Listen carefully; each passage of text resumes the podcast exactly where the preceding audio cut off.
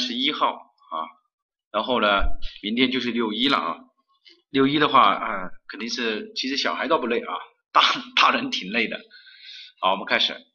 然后呢，今天还是讲这个国土空间规划，只是呢，我们讲的是第四部分啊，国土空间规划当中的一些专项规划。其实啊，我的理解呢，就是今天我们讲的其实是城乡规划领域的专项规划。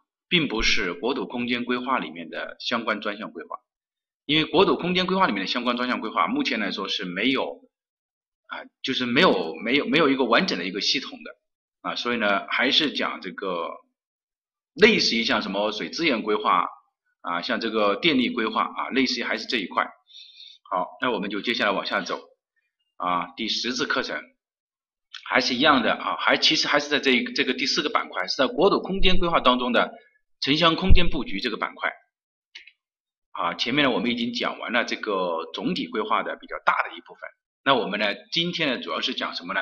比如说电力线路如何来布置，对吧？电力线路如何来布置？前面我们已经讲了性质、布局、发展方向、各类用地的布局、道路骨架啊、人口、对外交通设施都讲完了。那我们这次呢讲的是一些啊，比如说电力啊，比如说集水。啊，比如说排水，啊，这个是如何来在总体规划当中，呃，它如何来做，怎么来做？啊，对于在城市规划原理当中呢，我们其实主要知道它的内容就可以了。考试的时候只要知道它的内容就可以了。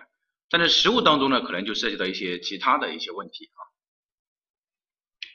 好，那我们再开始啊，接着讲啊，第一个呢，我们来讲一下就是第八啊，国土空间规划当中的一个历史啊。文化遗产的一个专项规划啊，那我们在讲这个之前呢，我们来看一下啊这个内容。当然这个是很重要的啊，不只是在原理当中会讲，法规当中也讲，实务当中也要讲啊。比如说我们讲法规的时候讲了那个两个条例，对吧？那么在实务当中呢，可能这一个呢是一个大题目，那我们会讲的更详细一些。那么在原理当中呢，呃，它主要让你知道的就是它有哪些内容。它的我们虽然都讲，但是侧重的点不一样啊，侧重的点不一样。那我们来看一下啊，首先呢，呃，说一下啊，这部分内容更新过了，书上呢其实有点老了啊，如果按照书上来作答的话，很多题目是错误的，这个大家也没有办法啊，这一部分这一部分内容更新过了。好，我们来先呃，大家认真来看啊，认真来听，就说第一个就是历史文化遗产保护的意义了，就是为什么要保护它了。当然，它有历史文化价值，这个是没有问题的。第二个就是它有科学价值，第三个有经济价值啊，可持续发展啊。其实这个里面历史文化价值大家是没有问题的啊。我说的就在选的时候没有问题。然后呢，经济价值大家也没有问题。谁都知道现在有个历史文化遗产啊，有比如说有个古城、古镇，那当然是好。第三个可持续发展也没有问题，对吧？那么，因为它是就是属于可持续发展的一部分。比如说你去，你看现在古城平遥古城、丽江古城，对吧？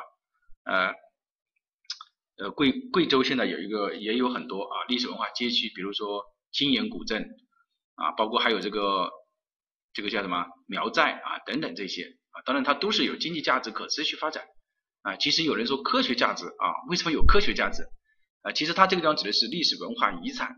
如果你把它想开一点的话，你就知道它肯定是有科学价值的。比如说啊，之前很出名的有一个出名的叫什么墓啊，就是在南昌的呃海昏侯，对吧？那么它就有颠覆了，就有很多啊，对千户苗寨。那么像这种它就有科学价值啊。如果考试考到的时候，大家就想着老师讲过这些啊。核心呢，我们来认真的看一下。第二点就是历历史文化名城的保护内容和一些成果的要求。首先呢，我们要知道它的保护内容。保护内容呢，第一个就是城址的环境啊，比如说我们在选择的时候，我们第一个就要看它的城址的环境是怎么样的啊，城址的环境啊。第二个呢，就是城什么叫城址的环境？就是说你在呃去看这个古城的时候啊，有个历史文化名城的时候，你首先要看它的呃周边的这个环境，对吧？那这个是第一个，比如说历史文化名城有很多，那你肯定要比如说南京吧，对吧？那你肯定你比如说西安吧。那么一般来说的话，你要保和它有关的这个城址环境，也要去选择掉，对吧？第二个就是历史文化城区的一个传统格局和历史风貌，这个大家都知道，这个肯定是要的。就是说，呃，你这个历史文化城区你到底是传统建筑是怎么样的，你的历史风貌是怎么样的，对吧？第三个就是历史文化街区及其历史地段啊，这个现在做的是内容哈，保护规划的内容啊，那我们就要知道，哎，你你这个要把你这个历史文化街区和历史地段的范围，你最少要画出来。其实这个当然是两个不同的概念，第一个是历史文化街区，第二个是历史地段。历史文化街区呢是需要政府批准的，而历史地段呢并不需要政府批准，明白这个意思吧？就历史文化街区它是需要政府有一个批复的啊，这个是第三点。第四点就是说，呃，我们在做这个历史文化名城的时候，要把历史保护的建筑啊，包括文物保护建筑、历史建筑，还有就是说已经登记了但是没有和跟没有公布的这些不可移动的文化。呃，文物和传统风貌建筑也要把它保护进去，也要把它也要把它保护进去啊。其实这个很容易理解，对吧？就是说你虽然你现在还没有公布，但是你在做保护规划的时候，肯定这一部分建筑你要保留下来嘛。那么所以这个是第三部分啊。第五部分就是历史环境要素啊。我们在这个呃华盛顿宪章的时候，就是华盛顿宪章就是首次提出了这个呃历史文化遗产保护这一块这个宪章。那么那个宪章的时候，着重的点就加强了一个，就是说我们不能单独的只去保护我们要保护的那个建筑，或者说那个那几栋古建筑，因为可能有一些单独的某栋建筑拿出来，它可能没有历史的意义。但是当这些建筑全部符合在一起的时候，啊，符合在一起的时候，那我们就说它就有另外一个，当它把它符合在一起的时候，它就会什么呢？它就会啊会影响，会体现出其他的啊历史价值出来。啊，这样这种的地方呢，其实还是挺多的，啊，还是挺多的。之前呃，刘老师呢，呃，大家知道以前我们讲原理的啊，刘老师他之前就做过一个啊，啊，就是在呃有一个地方啊，他那个地方呢，建筑呢基本上全是民国时候的建筑，那里面只有一栋建筑是有历史价值，就是当时呢国民党的有一个高级将军的一个呃家里面的一个祝福，那么其实周边的一些呢都没有太大的历史价值。但是我们当我们就是刘老师邀请我们去看的时候呢，我们一起去看的时候，就发现整个这个应该说是一个县城啊啊，都是都都具有什么呢？都是民国时候的建筑风格，并且保护的非常好，就是那种大理石啊等等的一些门拱啊都有啊。后面我们就当时就提出了一个价值观啊，就是什么价值观？就像类似于像一个民国的民国的什么一个记忆场一样的。啊，当时呢，就是最后我们定调为这个地方为一个什么，就是一个民国拍电影的一个基地。我们认为这个是应该可以做得到的，因为它那个呃青瓷青石板啊，啊，包括那种清呃民国时期那个房上的建筑，还有包括我们啊一些文化大革命时候的标语啊，都全部在，还有粮仓啊，是实实在在的啊，现在发展的挺好的啊，现在发展的挺好的，确实也有很多影视基地啊，经过他们省文化厅的推荐呢。啊，去那个地方拍电影去了，啊，就是说它每一栋建筑可能它没有太大的问问这个问题，但是嗯，当有这些的时候啊，当有这些的时候，那我们说就有什么呢？就就体现了，像这个就叫什么历史环境要素。还有第六点就是微物质文化遗产以及优秀的传统文化，像这一点呢，老师呢是整体把它标出来了啊，为什么呢？啊，就是说在以前的这个我们说的历史呃。保护规划的时候呢，没有提出这个啊，没有提出这个这么这么一个这个一个地方啊。那么后面呃，我们说呃，这个加上去了，也就是说，大家以后在做题目的时候啊，要非常小心。就是你认为历史文化呃这个保护啊，历史文化名城保护当中，你应该不会想到微物质文化遗产，但是实际上呢，它这个微物质文化遗产也要保护进去。假如说今年考题啊，我认为如果今年考的这个历史文化名城保护内容的话，第六点的考的可能性是啊，我认为是百分之八十以上啊，百分之八十以上，就是说非物质文化遗产和优秀的传统文化，所以这个大家要记出来啊，我直接把点写在这个地方啊。第七点就是关于历史文化名城保护规划，你要分析它的城市的历史、社会和经济背景和现状啊，这个当然要分析，就是说你作为一个历史文化名城，你首先要知道。呃，它是什么时候的，对？对吧？它保留的比较好的是哪一部分？这个就是城市的历史，它反映的社会是什么时候社会的一些情况，还有它的经济和现状分析。因为它是为了体现这个价值和科学啊文化的内涵啊。第八点，这个是每年都必须考的一个一个点，就是三层保护体系啊，就是历史文化名城、历史文化街区、文物保护单位这个三层保护体系，每年都考啊，今年我们也觉得它一定会考了啊。第九点就是要要确定，就是我们在做保护规划的时候，我们要确定保护的内容和保护的重点啊，提出保护的措施。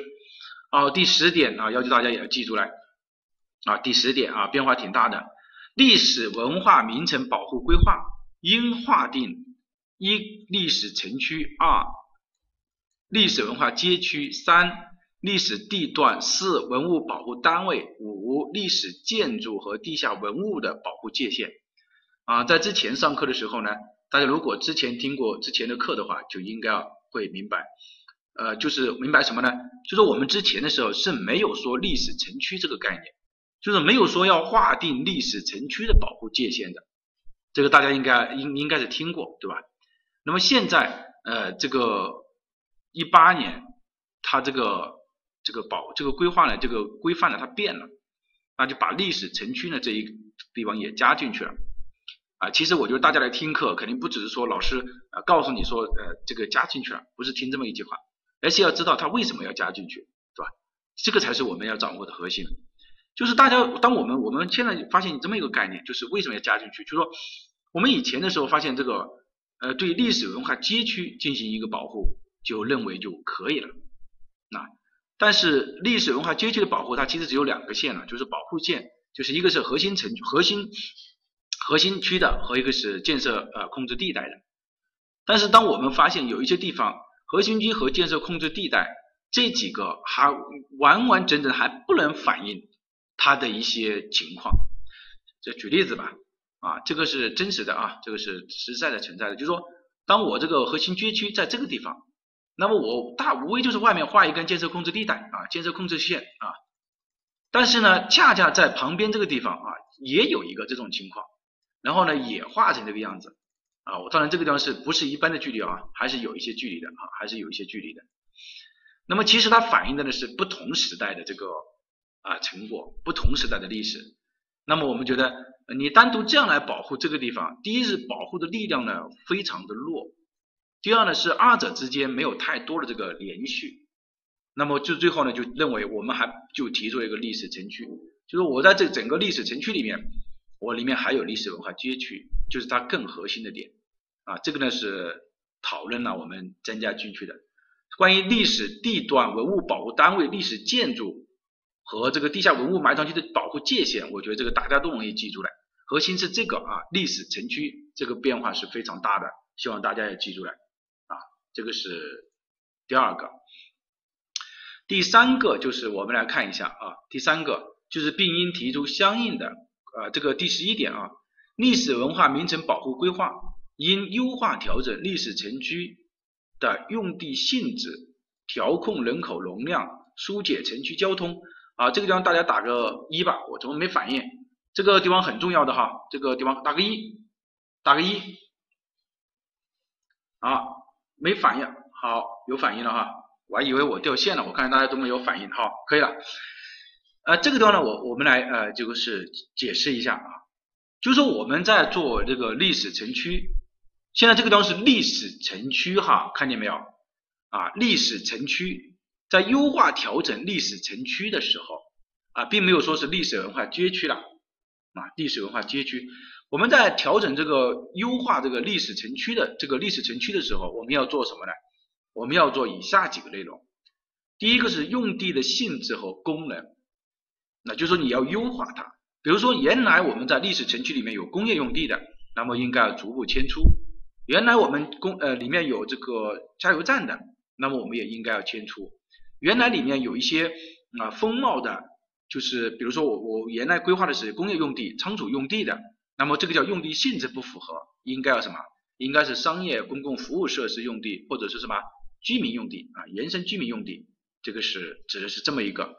在像在二零一九年考试考历史文化名城的时候，它就有一个加油站，那个加油站的历史文化啊，这个建设控制地带的范围之内，在核心保护区的外围，像那个加油站应该逐步迁出啊。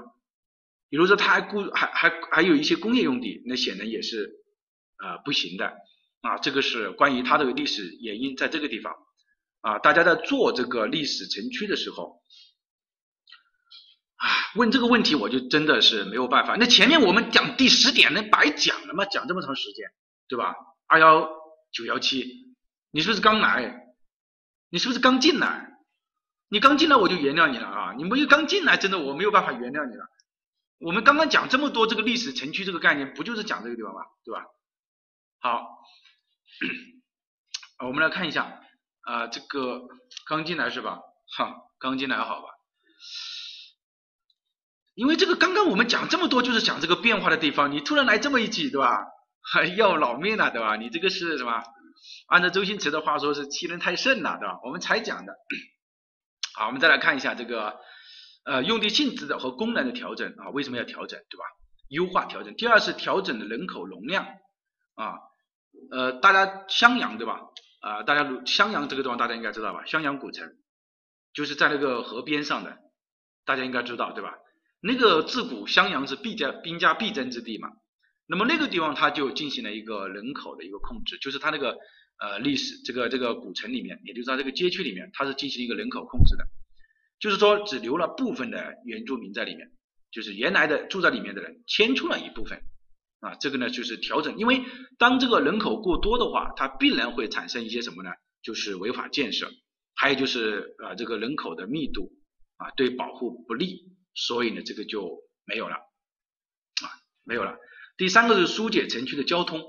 啊，疏解城区的交通啊，当然我们说，嗯，如果说实物的时候，我们不会这样讲哈，我们直接会告诉你，呃，这个地铁站啊，只能建在旁边啊，轻轨不可以，不能建高架，不能建大型的停车场啊，不能建这个呃不符合尺度的利专门利用于机动车交通的这个路网，像这种我们就会直接这样来讲。但是因为我们在原理当中了嘛，它要你掌握的是一些核心性的东西。什么叫核心性？就是说它会变相的来各种来考你。也就是说，我们所有的城区的交通，我们城区的交通，我们说要把这个交通尽量疏解出去，并不要在我们这个城区里面啊，历史城区里面来完善这个交通啊。所以什么大型的这个路网啊，这个立交桥啊啊，包括这个轨道交通啊，我们都尽量要避开这个历史城区啊。第十二点就是关于这个埋藏区的界限，我觉得这个大家都没有问题啊，不得危害地下文物啊。第十一点再次明确了要延续历史风貌的要求啊，要延续历史风貌的要求啊。我们这个阮夷山啊，这个啊大师呢曾经就讲过这么一句话，说是一个历史文化名城呢，就是做得好不好，其实主要呢还是取决于两点，第一点该保护的有没有保护好啊，这个是第一个，第二个。历史环境该突出的有没有突出？就大家坐下来之后呢，就发现，如果第一你保护的有没有保护好？哎，确实保护好了。第二，这个原系历史风貌你有没有突出？就是我一进去我就发现哦，我来的这个地方是一个古城。如果你能做到这种程度，那就表示你这个做的是比较好的了，对吧？就是你你你一一我一进去我就知道，哎，我来的是一个古城了。这个就表示你对周围的这种环境呢有很大的一个突出的作用。啊，整个呢就是有十三点关于历史文化名城保护啊，这个这个是第二个啊，第三个呢，我们来看一下，就是我们前面讲的是历史文化名城，其实也就是历史文化城区了，就是城区的保护啊，城区的保护啊，第三点就是关于历史文化街区的这个保护。历史文化城区和历史文化街区当然是不一样的，对吧？这个大家也知道，就是前面我们已经讲了，历史文化街区呢，我们说了，它是要经过啊省级以上的啊批准的，啊要经过这个批准，并不是说你这个地方想是历史文化街区就是历史文化街区，不是的，要有政府的批文的，啊，我们对这个呢也是啊说一下，第一呢就是历史文化要有比较完整的历史风貌，历史文化街区相对来说就更核心一点了。更核心啊，这个是第一个啊，要有比较完整的历史风貌。第二个呢，历构成历史风貌和的历史建筑和历史环境要素应该是历史存留的原物，这一点很重要啊。就是说，你这个东西应该是保留下来的什么原原状的东西啊，原物啊，在啊之前的我们国家啊，这个在实物当中也在原理当中和实物当中也经常考，在以前我们国家都喜欢有这个什么仿造。什么叫仿造呢？就是比如说原来这个地方确实是有这么一个，大家都知道这个地方有一个啊，但是呢，但是什么？但是我我们现在这个已经不存在了。那么当地政府呢，就什么呢？就是按照这个想象啊，复原，所谓叫复原嘛，就是恢复啊，恢复这么一条历史文化街区啊。大家如果你去过云南啊，一般它的旅游的路线啊，昆明，然后呢啊，有一个地方啊，好像叫就是彝族的一个聚居地啊，那个地方就是恢恢复了一个啊一个古镇啊，恢复了一个古镇啊，不知道这个效果怎么样啊？啊，这个是对高仿的啊啊高仿的这个，呃，好像我看这个当时我我们也去过一下啊，对旁边这个同学啊，这个彝人古镇对吧？对，那么像这种呢，就是说我们说它呃，可能还是很难达到我们说它历史遗留的这个原物的这种给大家的这种感觉，对吧？啊，给大家这种感觉，呃。所以呢，对，就是说你你你去了之后，你就发现它确实是有一些是呃这个感觉上不一样，对吧？感觉上还是不一样啊。这个呢指的是，就是说你要是历史存留的原物。第三个就是历史文化街区核心保护范围不应小于一公顷啊，这个数字是要记下来的啊，就是你不能小于一公顷啊。比如说像一二三四点啊，都要求大家要记出来的啊，都要求大家要记出来的。啊，第一个不是吧？丽江好像只有只有那个束河古镇是是重建的吧？啊，重建是重建哈，就是当时地震之后啊重建，好像只有束河古镇是嗯重新开发的，对吧？好，我们来看一下啊，这四点啊大家要记住了。第一个就是有历史的比较完整的历史风貌，第二个是是历史存留的原物，第三个是不应小于一公顷，第四个就是。历史文化街区保护范围内的历史保护建筑、历史建筑、传统风貌建筑的总用地面积不应小于核心保护区内总用地建总用地面积的百分之六十啊，这个大家要记住了哈，这个点这个地方也是常考的。如果这个地方改成是。文物保护单位历史建筑、传统风貌建筑的建筑面总建筑面积不应小于核心保护范围内总建筑面积的百分之六十，那么就是错误的，是用地面积的百分之六十啊，是用地面积的百分之六十啊。好，是用地面积的百分之六十啊，是用地面积的百分之六十。好，我们接下来再来讲啊。呃，第四点就是关于历史文化街区啊，历史文化街区的这个规划的内容啊，它要做哪些规划的内容啊？这个呢，我们来看一下。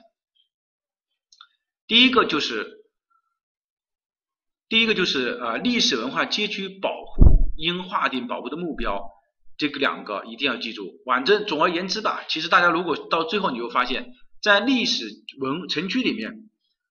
历史建筑的风貌和整体的空间格局是不能动的，不管就是说，第一，比如说我这个都是瓦这个平坡屋顶，假举个这里最简单的例子，我都是坡屋顶，你看你什么呢？你盖一个平屋顶，我都是两层，你盖成五层，这种都也就是你没有保护它的历史风貌。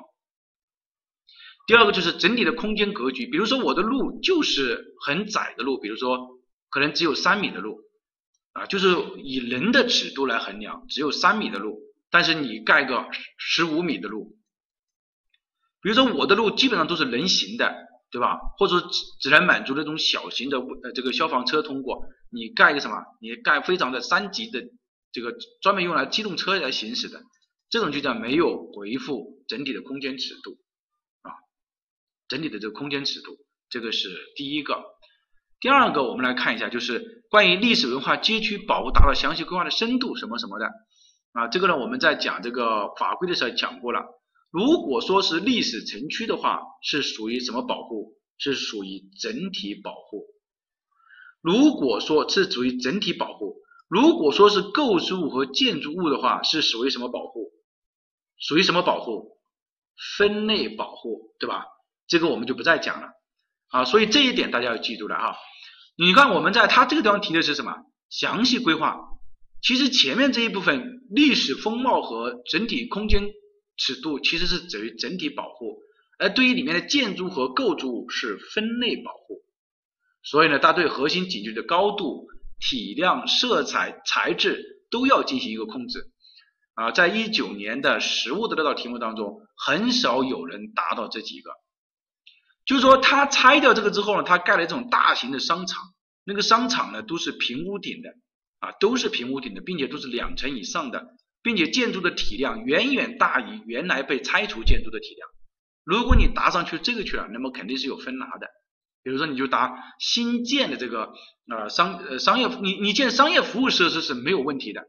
就是有人是这样答的，就是说新建商业服务设施功能建筑不对啊，这个是错误的。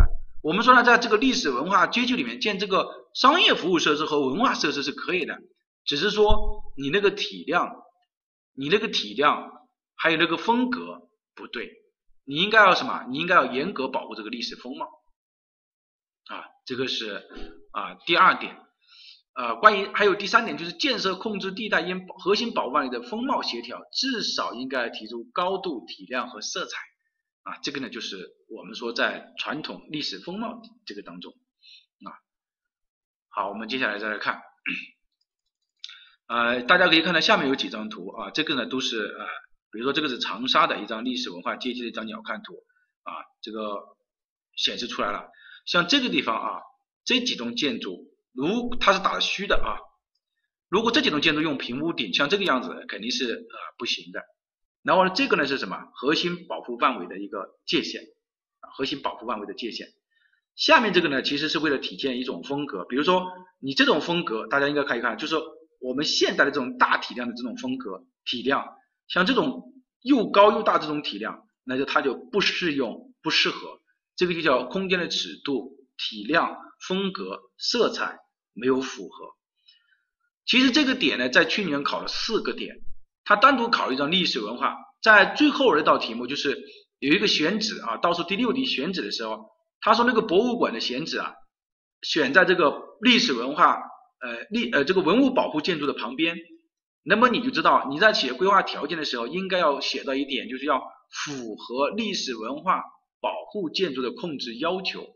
你只要达到这一点也是对的啊，后面大家可以拿到拿到题目啊，拿到题目，这个呢指的是关于历史街区和历史城区两个点的不同的地方啊，这个是历史城区啊，这个是历史街区。好，我们来看一下的第三个就是关于啊一些常用的这个考的点，就是关于历史城区啊，历史城就是哪些是历史文化名城的。历史文化名城呢啊，应该是公布了三次啊啊，应该如果按照二零一九年的就公布了四次啊，这个呢关系不大。那么哪些是属于历史文化名城？不要求大家去记忆，完全没有必要。你这个题目呢大概就是一分，并且这一分呢，假如说你什么都不知道，有百分之二十五的概率是可以做对的。你为了这这一分你就记了两百多个这个历城市的名字啊，得不偿失，没有必要。啊，在冲刺班的时候，老师也会给一些技巧啊，就是可能让你的正确率提到百分之五十吧，啊，就对于那一份啊，啊，这个是一个。那么它的类型有哪些类型啊？有哪些类型？就是古都型啊，比如说北京、西安、洛阳、开封啊；传统风貌型啊，比如说平遥、韩城、镇远。镇远大家知道在哪里吗？啊，镇岩古城好像有一个，大家知道在哪里吗？啊。啊，旁边有啊，不知道，在广西啊，这个在贵啊，这个都要打打架，这个又不是真什么陶渊明家在哪个地方，对吧？对，黔东南啊，呃，大家可以去看一下，其实还是不错的啊，特别是晚上啊，在这个城墙旁边啊，可以喝点酒啊，很有感觉啊。这个是关于，还有就是夷陵呐，对吧？啊，这个是传统风貌型啊，然后还有就是风景名胜型，比如说桂林啊、肇庆、承德啊、镇江、江苏呃苏州和绍兴，对吧？对，夜景很漂亮，这个是啊风景名胜型。第三个就是地方及民族特色型，比如说拉架、喀什啊、喀什、丽江啊、大理啊，这个是这个民族特色的啊。第三个、第四个是近代史迹型，比如说上海、天津、重庆、遵义、延安，还有这种特殊自然型，比如说景德镇的瓷都啊、药都、亳州。这个地方呢，呃，这几个大家要记住来啊，这个这几个什么，这几个类型要注意，这个多项选择题可能会考啊，就是他问你说，呃，下列不属于这个历史文化名城类型的是，你要知道。这个当然，其实老师这样讲呢，大家很容易理解啊啊，无非就是就是说古都嘛，传统风貌嘛，就是少数民族嘛，近代史记嘛，比如说南昌，对吧？当然南昌它有，它不是说它是近代史记啊，就是南昌八一起义。当然，它豫章故郡，洪都新府啊，它建建成也建的比较早，对吧？啊，但是大家可以想象一下，就是像遵义、延安啊这种，就是典型的就是近代史记型的啊，对，红色的，还有就是特殊自然型啊，就是瓷都，呃，一般史记型，长沙、济南有没有特殊史记型？有没有？有没有特殊史记型？啊，这个呢就是大家这个有没有？没有嘛，对吧？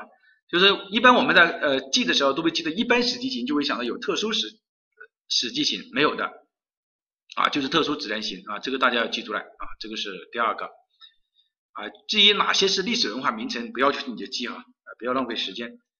不不不不，呃，老师只是这个时候只是举了一些例子啊，没有说是全部把它省出来，那量很多的。好，这个是关于前面呢我们讲的啊总体规划当中的啊历史文化名城的这么一个历史文化保护这一个专题。那我们接下来讲第二个专题啊，就是关于市政公用设施这个专题啊，也就相当于是我们说的专项规划这一块啊专项规划这一块啊，很快速的过一下啊，这个不是主要的重点，主要重点是前面我们讲的。比如说水资源的规划啊，以水定城，这个大家都已经知道了，对吧？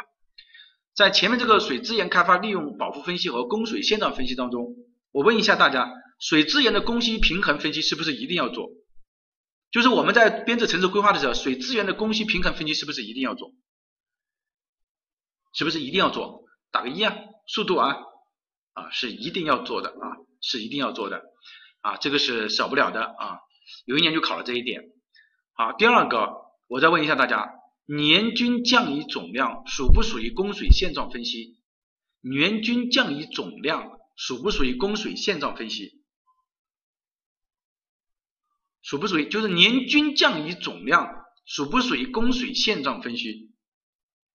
年均降雨总量属不属于供水现状分析？啊，还属于啊，啊，写在这里嘛，对不？显然是不属于哈。老师提出来其实就是给大家打预防针了，就考试的时候不要搞错了哈啊！你一听得过去，年均降雨总量肯定是供水现状分析啊，但恰恰相反啊，它不是的啊，不是的，它是属于为啥？有什么为啥？摆在这里啊，地表水资源量、地下矿产，这个是属于什么呢？水资源开发和利用的现状分析，就是说水资源开发和利用的现状分析，而。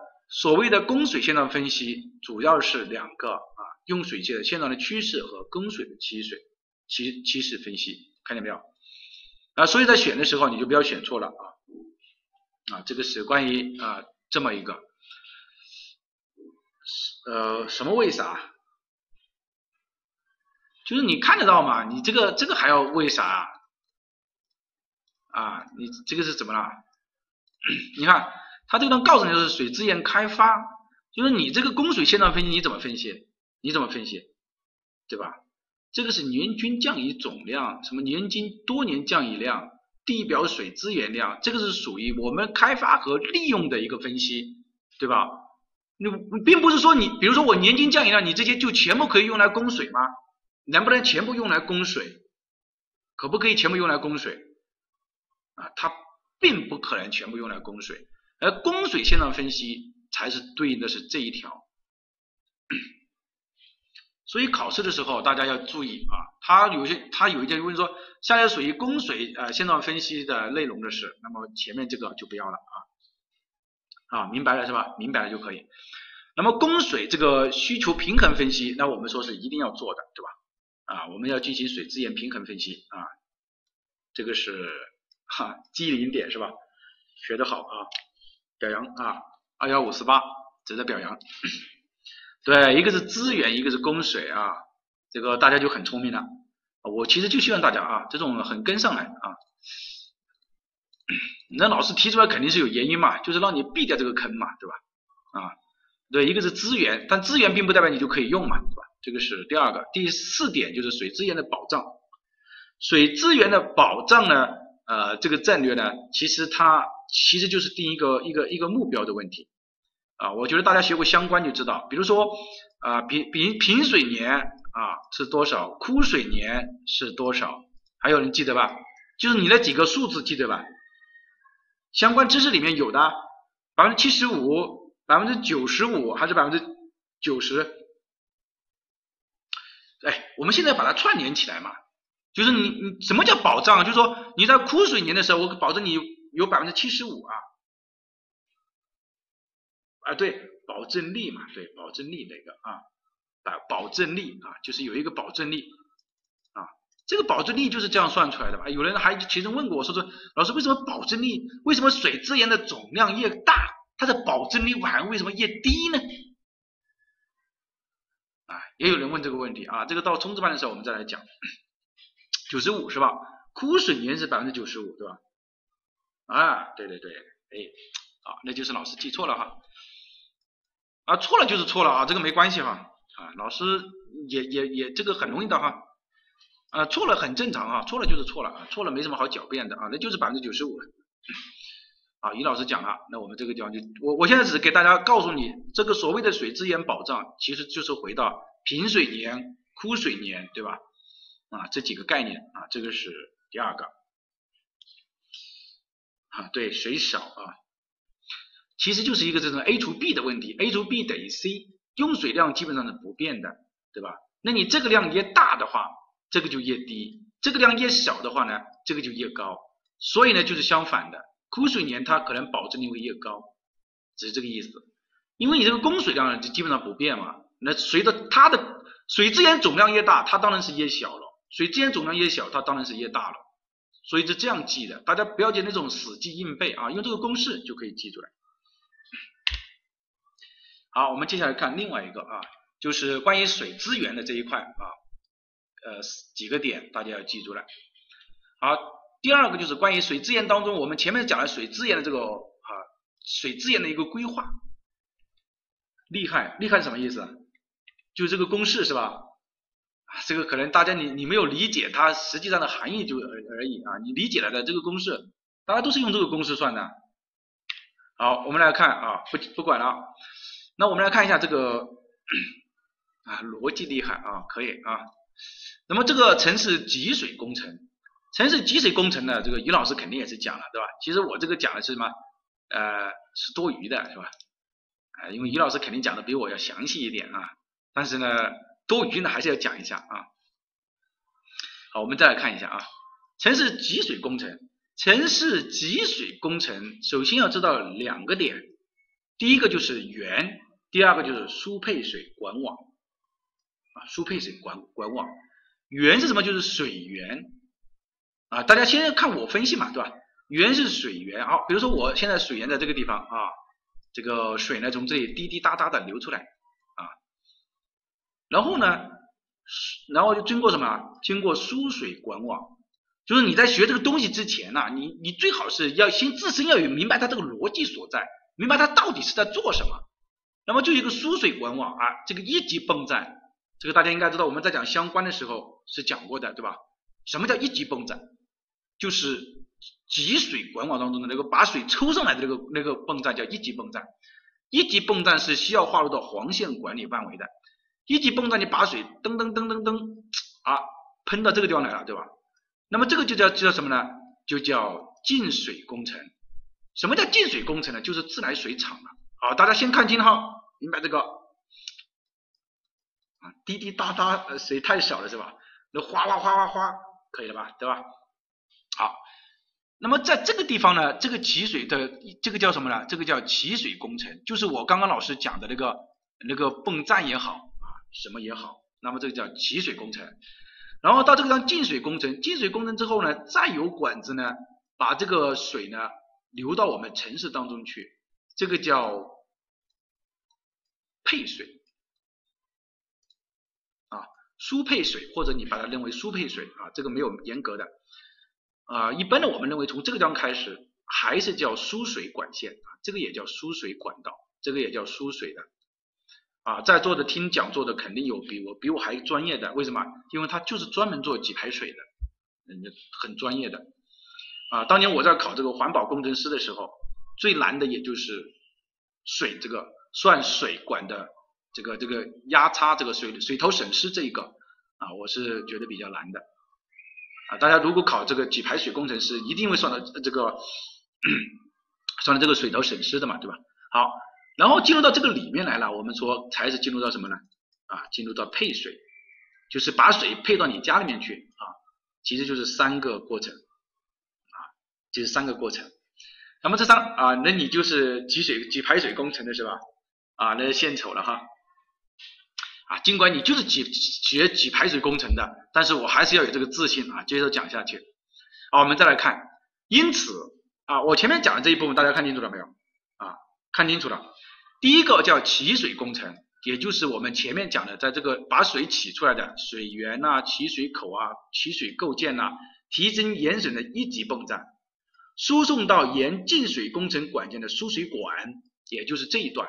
这个呢，我们叫什么呢？啊，把它圈出来。可能尹老师呢没有按照这种方式来给大家讲啊，所以呢，我啊占了一个便宜啊，我从这个方式来给大家讲一下。这一部分就叫起水工程。看见没有？起水工程，好，然后第二个呢，这个地方就叫什么？自来水这个自来水厂啊，清水库输送进水的二级泵站，这个地方就叫什么呢？比如说我自来水厂，那叫进水工程。其实当你你你只要把这几个把这几个呃老师讲的这个理解透了的话，其实考试的时候你就是相当于是送分给你。你不相信啊？等一下我们做题目，相当于送分给你。第三个就是输配水工程，也就是说从水厂。那水厂到你家里面，这个叫什么？叫输配水工程。输配水工程有哪些呢？有管网啊，有水池啊，有高位水塔啊，有增压泵站啊，对吧？那这不是很简单的吗？把它就全部在这个里面。好，因此这个集水工程呢集城市集水工程有这么多。有人学了学了学了十年的规划，做了十年的规划，都分不清什么时候呢应该叫集水工程，什么时候应该叫集水规划。都分不清了，真的不骗你啊！你去问他，你说什么时候我们开始这个工程叫集叫工程规划，这个叫呃这个集水规规划，他不知道。就是你看他是否有什么有这个在里面啊，有这个在里面。好，这个叫集水工程，那么我们下面就叫集水这个工程规划。什么叫集水工程规划呢？集水工程规划，我们呢来看这个地方。第一就是呃你的任务，你合理选择水源并保持平衡啊，当然我要选择水源了。我第一个事情就是做什么？就是做水源啊，在这里，哎，第一个事情，这第一步。第二步就是确定水厂的规模和容量，其实就是第二步了，就是我进水工程这一个啊，大家认真听啊，考试的时候听完了这个就就就就送分给你啊，这个是第二步。第三步就是布置布置这个集水设施管网，那当然是第三步了，这个就是第三步要做的事情了。然后你看它的内容就是选择水源，我选择确定供水标准，确定总水量方式及水涨的能力，配水输水干网。好，当我们讲这个章的时候呢，其实还要呃给大家呃避免一个坑啊。其实第一个是最重要的哈，先要想理解透，就是我们城市总体规划，它做这个的时候，我们有两两个类型，一个叫总总体规划，一个叫详细规划，对吧？那总体规划肯定是什么？是宏观性的啊。Great 啊，另外一个肯定叫详细规划，对吧？这个很明白。那宏观的，我们只确定宏观的。什么叫确定宏观的？比如说，我只确定水源，我确定用水的标准。比如说，你是属于哪一类用水？一类、二类、三类。比如说，一类用水当然是最好的，二类用水也可以用来作为饮用水。比如说，四类用水它就不能作为饮用水了。所以你要确定它用水的标准。我要估算的是用水的总量，我并不去估算你什么，你某一个地方用水多少，我估算你用水的总量。第三个就是你取水的方式啊，有些是什么，是属于这个需要我们说的这个泵站的取水的，就是压力供水的，有些是需要什么自流水的啊，我要确定你这个方式。还有一个就是我们说的布置这个水厂的这个供水的能力啊，就说你这个水厂一年能供多少个水啊，一年能供多少个水。然后呢，再一个就是布置这个配水干管这个管道，对吧？我们说的这个地方是布置配水的是干管，输水的有没有说是干管呢？有没有？输水的有没有说干管？不要去讲那个什么建筑师啊，建筑师其实难的只是四呃三人作图加上一个结构，场地呢其实也比较简单啊。技术，我觉得大家城市规划专业的就考这个一作啊，可能难点就在于三门课程：结构、技术作图和这个大设计。其他的其实也很简单，啊，不信大家如果你去看，你去做，你你就考其他的知识题，你如果过了城市规划，你就考知识题，啊，分分很简单的，真的很简单，基本上前面我们讲的都讲过了，啊，无非就是一个消防啊，我们没讲，啊，就是结构嘛，大设计嘛，就技术作图，像其他的什么都都相对来说你就直接上手就可以了啊。好，我我我们不不不不讲那些啊，不讲那些，不展开来讲，不展开来讲。回到这里啊，回到这里，这今天的今天的重点就是这张图是非常重要的一个点啊。那么它的你看，它强调的是什么？强调的是一些宏观性的，对吧？就是你的水源怎么样，你的标准怎么样，你的总量怎么样，你是怎么取水方式的？布置的是什么？配水的是干管，输水没有说是干管，对吧？为什么输水没有说是干管呢？给我一个回复，输水为什么是没有干管？输水为什么没有干管？你看，哎，刚刚那个考这个这个这个举排水的，啊，原因是这个不说的很清楚吗？这几个管子才是输水的。你看这几个管子，你看从集水的到这个地方一个管子，从这个管子再出来的管子，对吧？那这个当然是比较重要的了。那么它本身就是说输水管网，它就是要全部输水管网，相当于它本身就是干管，就是配水才是到你到你家里面去的，明白这个意思吧？所以这个单是没有的。好，考试考到你的时候，you are right，啊，不要不要不要像特朗普一样哈，说了不算话。这个我我现在说的这个是重点的啊。考试的时候他说，下列属于集水工程规划内容的是布置配水管、输水管就是有问题。布置配水干管、输水管就没有问题啊，因为这个很重要的啊，这张图啊说明了一切啊，说明了一切。好，这个是关于呃这个集水的啊，同样的道理，排水的也是一样的啊，这个简单了，排水也是一样的，雨水和污水就是两种排水啊。关于雨水呢，那就简单了，就是什么雨水口啊、收集井啊、检查井啊、提升泵站啊，这个没什么问题。输水啊，不知道污水处理的话，那就是污水处理厂污水这个也检查井啊排放口这个啊。那么我们我这样提个问题，排水有哪几种体制呢？排水体制有哪几种？排水体制有哪几种？相关知识这个都不考啊，这个这个你都记不住啊？你好意思？这个就不是于老师说的这问题了吧，对吧？啊，分流制和合流制啊，这个是第一个。分流制呢又有两种啊，一种叫完全分流制，一种叫不完全分流制啊。合流制呢又有两种啊，合流制其实就是还合流制呢就是里面还分了一种叫啊节流式合流制，对吧？啊，这个是当然是要夫妻相关了，对吧？要把它串起来嘛，那四颗都要串起来啊。好，那么我们从这个地方呢，呃，节流式河流制呢又适用于哪几种情况呢？啊，我们说现在一般的城市它都要适用分流制。节流式河流制是适用于那些不具备改造条件的，我实在没有办法。比如说我要去改造这个的话，我比如说我这个街巷就很窄了，我只能布置这个什么呢？比如说污水，那我没有办法，那你我布不了乙水，所以说不具备改造条件的情况下，我们采用节流式河流制。节流式河流制就是分流制和河流制对于环境保护方面啊各有利弊啊，这个肯定是常考的一个点。那么我我我们为什么要说这个呢？其实就啊，一说挺熟悉啊，一问就完事。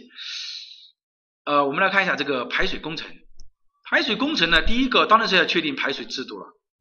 这个作为一个总规啊规划师来说，这个是你做的事情啊。举排水的同学是不做这个的，举排水的同学就是你把这个东西全部给我了，我来算管径，我来摆路摆摆管道就可以了啊。这个是你要做的。第二个，你要确定排水分区。好，这个排水分区，呃，有没有说排水分区就规定你了啊？这个城市只能建三个排水分区，这个城市只能建五个排水分区？不是的，而是什么呢？而是要依据你的地形来看。比如说吧，一个城市它是这样的。假如说啊，这个地方呢有一个房子啊，这边房这边有房子，那么显然它就必然要是两个排水分区嘛，对吧？你不可能把它蹦过来啊，像这种就是你要确定什么排水分区啊，在相关当中肯定有了高水高排、低水低排各得其所，对吧？啊，这个大家这个这个一种这个大家知道，那么我们要我们要我们要做的对吧？啊，就是分区。那么除了分区，我们还要做什么？我们分区的过程，我们就要估算它的雨水污水的总量。排放的标准、排水管渠的规划的布局、确定主要泵站的位置、确定排水干管，排水的是干管渠的走向、确定污水处理厂的数量分布、污水处理厂的布局。也就是说，本质上还是什么呢？确定宏观性的东西。我现在说的所有的都是什么？总体规划阶段的啊，总体规确定的是宏观性的。那么，比如说污水处理厂，你肯定要确定。有人说，老师为什么污水处理厂要确定呢？因为污污水处理厂不确定，你的污水的管径怎么布呢？污水就没有办法布置了，对吧？我污水排向哪个地方？我肯定排到污水处理厂里面去啊！你污水处理厂都不布置，你我还做什么规划？那我不是拍着桌子就走人，对吧？啊，我我你们大家有没有见过，在设计业里面最容易吵架的啊关系是什么关系？啊，可能往往就是这种举排水啊，这种专项规划的和啊这个做做规划的容易发生问题。说你这个本身就是有问题，我做不了。好，那么就看啊这个要布置啊污水处理厂啊，也就是说是什么？是宏观性的啊宏观性的啊大家明白吧？排水体制肯定是宏观性的，规划分区是宏观性的，对吧？排水干管和排水渠的走向宏观性的，污水处理厂。宏观性的，对吧？啊，这个是排水，供热也是一样的啊。供热呢，我们也说有，也是分两部分。第一部分呢是热源的一个工程啊，比如说你热源是你是热电厂啊，还是你是区域锅炉啊，还是你是什么？还是这个是区域锅炉，还有一种叫什么单独的一种锅炉，就是我自己家里面的一种一个一一个叫什么这种啊供热设施一样的。所以热源呢又分为两种啊，我给大家复习一下相关，一种叫什么呢？热源又分为两种啊，一种叫分散的，一种叫集中的，对吧？啊，一种叫分散的，一种叫集中的啊。去年我勾画重点的时候啊，相关到时候我们还会见面的哈，在冲刺班的时候，但是只是勾画重点啊。有一个有一个同学就是我专门勾了一个啊，这个单独的一个锅炉房的啊，锅炉房。这个时候勾你，你这个卢同学就说你勾这个做什么？然后考试上就考到了啊，然后他就在微信里面来说，他说老师，我觉得这个不是一个偶然啊，当然不是偶然，对吧？那么就是两种啊，大家可以分散，像热电厂啊、区域锅炉房，它都是属于集中供热式的，对吧？啊，供热管道也有什么热力泵站啊、调压站这个等等，这个这个我们嗯不讲啊。供热工程我们来看一下，确定的是什么标准？这个是什么？负荷，负荷就是什么？就是总量了嘛，对吧？负荷你应该知道就是总量了。确定是什么？是方式。确定的是什么？是源。比如说电厂的位置，供这个热电厂的位置源。确定的什么？是分区。确定的是什么？是方式。宏观性的吧？宏观性的吧？这个没有问题吧？你看我们从集水开始，它就是什么？标准。总量、方式、干管，然后到这个供热也是一样的，标准、总量、方式、分区，对吧？也是一样的，看见没有？看见没有？也是一样的啊！我这个章也是说的是什么？是宏观性的，也就是总体规划阶段的任务。好，我们再来看一下供电也是一样的啊。供电呢，肯定呃这个也是相关当中有。那么一个是电源的啊，那我们要说有一个是电厂和区域变电所，区域变电所是属于电源哈，在相关当中这个知识点反而还常常会考。那有人就问我说，老师，我怎么知道啊它这个电源呢？啊，这个我这个地方说一下，因为旁边有同学在这里，我认为有时间还是要看教材，就是老师讲的再好啊，这个毫无避讳的是没有教材说的好的。啊这个老师讲这个课程只是为了方便大家，节约大家很就百分之不说百分之八十吧，百分之六十的时间，就是你在看这一段的时候，你很容易理解啊，你很容易理解，明白这个意思吧？因为教材已经是缩减了，是精编版，就是相当于是所有的大师把这个已经精编在这个里面，然后呢，只是不不方便大家，大家不容易理解。比如说你在看这个专项规划的时候，可能你就完全理解不了它，老师把你理解出来。啊，所以这个要要注意，啊，啊，对你对你听了课，你再去看书的话，当然就就很简单，因为我我是把整本书做成了一个框架啊，就是我们前面一直讲国土空间规划，后面我们讲城乡规划空间这部分，在我们在讲专项规划，好，这个是啊，当然要去看一下啊，哎，对对对啊，当然了，就是教材上一些看不懂的，我就把你列出来了哈。这个地方呢，区域变电所啊，大于一百一十千伏的才是属于电源。区域变电所它有些时候它有两种啊，刚刚那个同学已经问了，呃，大于一百一十千伏的，我们才把它定义为是电源。比如说某某某这个变电站啊，那么它一般就是属于区域的这个电源。第二个就是输配电网啊。电源来了之后也是一样的啊，比如说这个是像一个电厂，然后呢输过来，然后我通过这里有个变电站啊，当然这种是变电站，就小型的变电站了，就是不是大于一百一十千伏的了，变成了三百八十伏的啊，然后呢我再进入到每个人的家里面去啊，所以呢这个叫输配电网啊，这个是非专业的看书是懵的啊，那你现在听了老师讲了之后呢，你就不会懵了嘛，对吧？那我们也来看一下啊。这个就是啊，这个啊，刚刚说的叫变压啊，变压站啊，非常好啊啊，变压站啊，这个是变电站啊，变压站。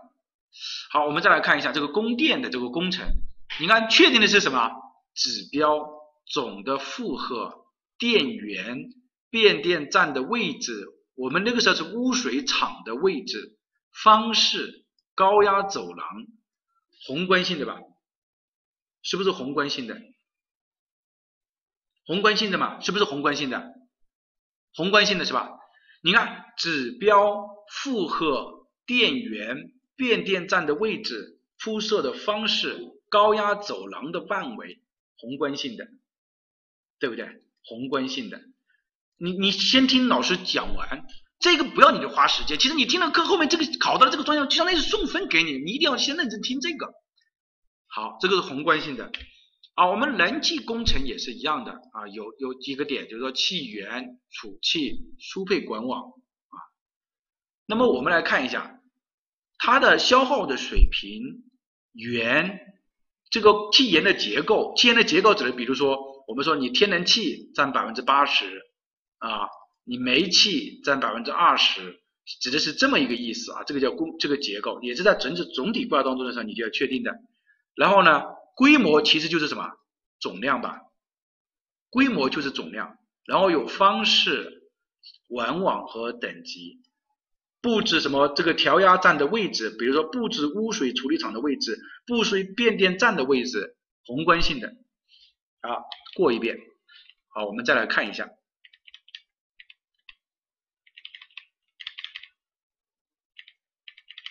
怎么搞的？好，我们来看啊。呃，好，我们来看一下第一题，大家可以看一下选什么。他说下列不属于总体规划阶段的，总体规划阶段我们刚刚已经讲了是宏观性的，不涉及到什么呢？不涉及到什么什么的管径，对吧？并不涉及到啊，这个是干管啊。第一题大家可以看一下啊，提出对水质、水压的要求，这个是没有的。因为水压我怎么知道？我在算总总体规划的时候，我是那个水压我是没有办法去估算的。你用到的地形图可能都是一万的，可能都是五千的，可能都是两千的，而这种水压和水质的要求，只可能在详细规划的过程当中才会有，对吧？我这个当估算的是干管的管径，对吧？干管的管径，你看用水的标准、用水的总量、水厂的位供水能力和水厂的位置，然后就是输水干配水干管、输水管网。估算的是管径的位置，这个就叫什么呢？宏观性。对，接下来你要到详细规划当中去的啊，详细规划当中去。好，老师把再把这个调回来啊，我们一次性给大家总结掉啊，总结到这个点。好，以这个输水管管网的这个为例，一就说一句话来概括，总体规划阶段我只管宏观性的内容。什么叫宏观性的？标水源、电源、热源源我要管。第二个标准我要管，你采用哪什么标准我要管。第三个就是负荷、总量、规模，总的这个城市要多少负荷，要有多少电，要用多少水我要管。我用哪种方式要管？反正只要出现了方式、总量这种要管。还有就是。我们在讲的这个污水处理厂的位置，主要泵站的位置，电源变电站的位置我要管，其他的全部就是属于干管的我要管。比如说什么管径的很小的这种管径的我不管，水压的我不管啊，比如说管径的我不管，水压的我不管，水质的我不管，包括配水。而次干管的我不管，我只管宏观性的，明白这个意思吧？我只管宏观性的，宏观就是只管大的，小的我不管。考试的时候你就抓住这个标准就没有问题了啊，就没有问题。好，这个是啊。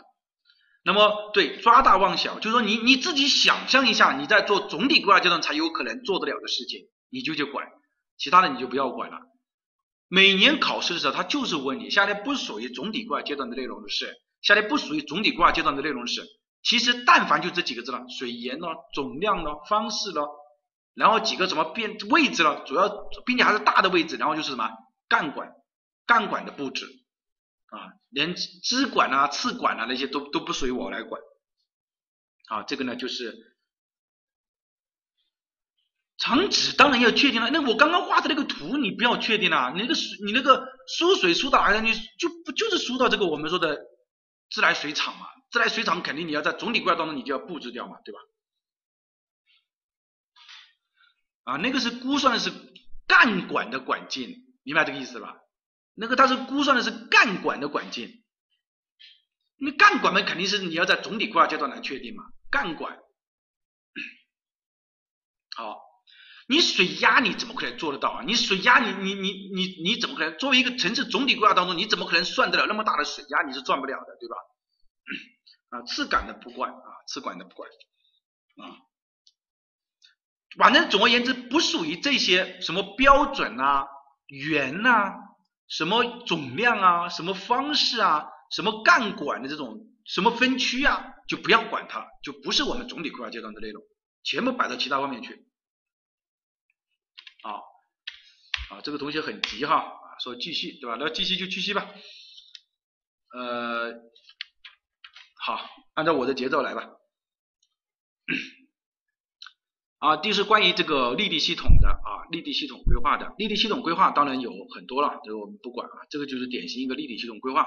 但是立地系统的功能啊，这个要注意啊，这个当时有多项选择题的，它有改善小气候啊，比如说我你家旁边有个公园，有个有个水库，那当然是改善了小气候了。改善空气的质量啊，这个大家肯定要说良好地段给居住，谁都想去，对吧？改善改减少了地表径流啊，我们说。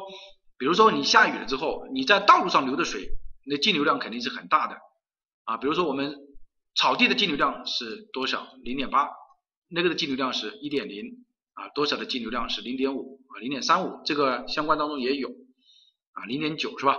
那么你就知道啊，这个减少了地表径流啊，第四个就是减少这个呃防灾功能啊，这个当然啊，我们说滑坡啊、泥石流啊等等这些，还有就是减减少这个草地的景观啊，调节城市的功能啊，城市节能啊，当然也有城市节能。那么这个就是立地系统的功能啊，这个呢，今年呢，我往年我没有对这块做要求啊，今年我觉得大家还是要把这个要记出来啊，这个要记出来啊，为什么要记出来呢？啊，就和这个有很多关系了，就是我们说的这个生态优先这个概念有很多关系。啊，第三个就是关于立地系统布局的原则啊，整体性原则，就是说你在布局我们城市规划的时候，是不是应该整体布局，在什么地方得到了体现啊？在城市居住区规划设计标准的时候，我们讲了，比如说十五分钟生活圈是一啊，然后呢十分钟生活圈是零点五的公共公园绿地，然后这个是零点五的公园绿地，也就是要整体上来考虑，对吧？整体上来考虑。你不不能说是，我我我我之前对比过北京啊，上那个课的时候对比过北京啊，到时大家也会听见这个课。比如说你你整个城市都是百分之三十五吧，我们举个例子，比如说都是百分之三十五，而我的百分之三十五的什么，我就是这个这一片全是绿地，其他的呢全不是绿地，那你说我这样行不行？说出来我的也是百分之三十五的绿地啊。但是人家是什么？人家是这样均匀的布置在这个地方的，你肯定是均匀布置的原则要好啊。所以我们在讲绿地的时候，我们在讲城市规划的时候也讲过了，是吧？各类绿地是要均匀分布。好，第三个就是自然的原则啊，自然的原则就是说有我们就有，没有那就就没有。第四个就是地方性原则啊，地方性原则是什么意思？明明我这个地方就啊，举例子吧，上呃天南京什么树最多？什么树？两边的行道树是什么树啊？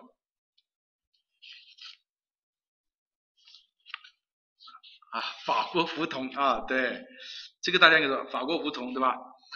嗯，好，那你就知道啊，有些时候我们就要什么？要适用你地方性的原则啊。听之前说哈，说比如说某一个市啊，市委书记啊，从这里调过去，然后呢，我到另外一个地方当市委书记啊，听说是把这个行道树啊。都改成了什么？改成了啊，比如说要改行道树，全部改成比如说一种其他的树，而这个树呢，要从这个地方来什么？要从这个地方去买，然后这个市委书记就什么？就从这个地方哎，给让我的小弟去这个地方专门来卖这种树，然后卖给这个城市啊，就变相的变相的什么？变相的做一下，对吧？那这个就肯定是有问题了。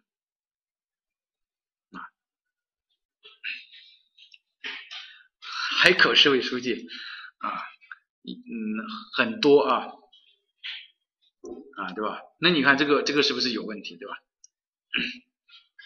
那这个就这个就是什么？你你，况且可能你到这个地方来了，可能它不适应于这边的气候，那可能一年就要死一次，一年就要死一次，那这种显然是不对，所以叫地方性原则啊。啊，那这个就叫地方性原则啊，这个是啊第三个啊，对。不能说太细啊，生我者父母啊，知我者是你也啊，呃，确实有些东西我们反正大家应该都都知道对吧？那我们就知道了，哎，这种，那么就是整体性原则啊，均布原则、自然原则，我爬什么？我凭什么爬查水表啊？这个各种机关党报上都公布了的案例，有什么怕怕怕查水表的，对吧？好，我们再来看一下第四个啊，就是立地的主要指标啊，立地的主要指标。绿地的主要指标呢有绿地率啊，人均绿地面积、人均公园绿地面积和城乡绿地率。好，大家可以看一下这几个。这个呢在教材上呢就没，教材上只有三个啊，但是新的这个啊用地分类标准当中呢有四个，大家还是以这四个来记吧啊。考试的时候呢可能会考到这个啊，这个在二零一七年的时候已经经过变更了啊，记住了啊。啊，对，多了个城乡绿地率啊，我就说了啊，啊，大家肯定是有，不管我讲哪个知识点，可能都有有内行在的啊，多了一个城乡绿地率，所以大家要记住了。原来叫这个绿化覆盖率，现在绿化覆盖率这个没有了啊。比如说我们举例子，人均绿地面积是多少？不能小于多少？不能小于多少？人均绿地率不能小于多少？人均公园绿地面积不能小于多少？啊，对对对对对，好，这之前我们已经讲过了啊，多了这个城乡绿地率啊，多了城乡立地地。好，第五点，城市立地系统的布局啊，有这个块状的，我们说一块状的有带状的，有楔形的啊，有混合式的。这个楔形大家应该记住了吧？因为老师之前读错了这个字啊，还被同学纠正过来了啊。我之前读的是器形啊，后来又说楔形文字啊。那么这个我觉得考到了，大家一定会记住了这个。那么点状、块状啊，楔形，然后加上混合式的布局，对吧？那么就没有问题了。啊，嗯，再讲啊，啊，我们要把握住整个课程的节奏啊。第三个、第四、第二个就是立地力讲完之后，我们还有一个就比较重要的，就是关于这个环境卫生工程设施。去年的这个地方呢，只讲了一句话就过了啊。今年呢，因为现在上海啊、北京啊各个地方啊都出了这个环境卫生的这个垃圾分类，所以呢，这个我们也是要引起重视哈。这个城市环境卫生工程它包括哪些？它包括垃圾填处理厂、填埋场、收集站、转用站啊，但是，包括这个车辆公厕啊、公共厕所也是属于环境卫生设施的，对吧？然后它的内容有哪些呢？啊，内容呢就是说你设置这个呃原则和标准，估计这个总量啊、收集方式啊等等这些啊，消防消纳这个布局这个没有关系。啊，我我如果要求大家记的啊，大家就要记住了。第一个，那么就来了，就是生活垃圾收集点的服务半径七十米，对吧？七十米要记住了，就是生活垃圾服务站的半径七十米，这个一直没有变，一直都是七十米。什么意思？就是你这个生活垃圾收集点呢，就是以七十米为半径，你就基本上要有了，就这个意思。这是第一个。第二个就是关于。我们说的贵物箱的一个设置的一个范围，这个是一个多项选择题，或者是一个单项选择题。比如说，如果你是在人流比较密集的城市中心区啊，大型的公共服务设施周边，对，就是垃圾箱嘛啊，主要的交通枢纽。什么叫主要交通枢纽？比如说你这个啊，公交站点啊，就是公交枢纽，城市核心功能区，市民的比较主要聚集的地区。还有就是人流量比较大的次干道，人流量比较密集的支路或者说是街区，对吧？那我们说它是三十到一百米的间距。如果说，嗯，以交通性主干道为主，那就是人流比较少，开车的比较多。然后这种什么强的这个快速辅路、主干路，以及城市外围的工业区、城市外围地区和工业区，那么它就是什么呢？它就是两百到四百。啊一个是三百到一百，一个是两百到四百。那么还有一种情况就是中间的了，对吧？我们前面都是什么？都是很密集的，什么人流比较密集，人流比较密集，交通枢纽肯定也是人流比较密集的，三十到一百。还有一种就是什么呢？就是比较疏的，比如说交通性主干道，那肯定是人比较少嘛，对吧？然后城市外围人也比较少，工业区当然人也就是在工业区主要是工业在外面走的人是比较少的，所以你的胃部向就是两百到四百，其他的就是一百到两百，这个叫什么呢？这个叫一般的。你看人流较为密集的城市一般的功能区，前面是什么核心功能区，那么它就是一百到两百。如果你听过老师这样讲的话，其实你已经把它记住了。是吧？已经记住来了。你看，三百到一百，一百到两百，两百到四百，基本上是乘以二，也就是说是一个等比数列的一个角度。那你就记住前面三百到一百，记住两百到四百就可以了。啊，今天考到这个不要不要不要选错了哈。就是我们既要讲知识点，也要讲跟大家告诉大家这个怎么来记啊，方便怎么送分啊，三十到一百，一百到两百，两百到四百。第二个就是啊，新建生活垃圾填埋场啊，新建生活垃圾焚烧厂。焚烧厂它距离学校、居住区、医院等公共服务设施距离不应小于三百米，不应小于三百米。这个地方要记住来是新建啊。有个同学就说，老师，你说这个不对啊，我家就在这个生活垃圾填埋场旁边，近得很，没人管。行不行？那我们说新建的你是必须要符合这个，地方是因哈啊，同样的道理，如果说我们在做实物的时候，就要记住，生活垃圾填埋场的周边也不能出现学校、基础用地、医院，对吧？啊，这个呢是关于新建生活垃圾焚烧厂三百米，并且如果说它要设置不小于十米的绿化隔离带，这个在做控规的同学就当然就很清楚，这个当你是什么垃圾填埋场，然后呢旁边要做一个十不小于十米的防护绿地绿化隔离带，对吧？第三个就是生活垃圾填埋场，它要首先我们要知道它是建在什么地方。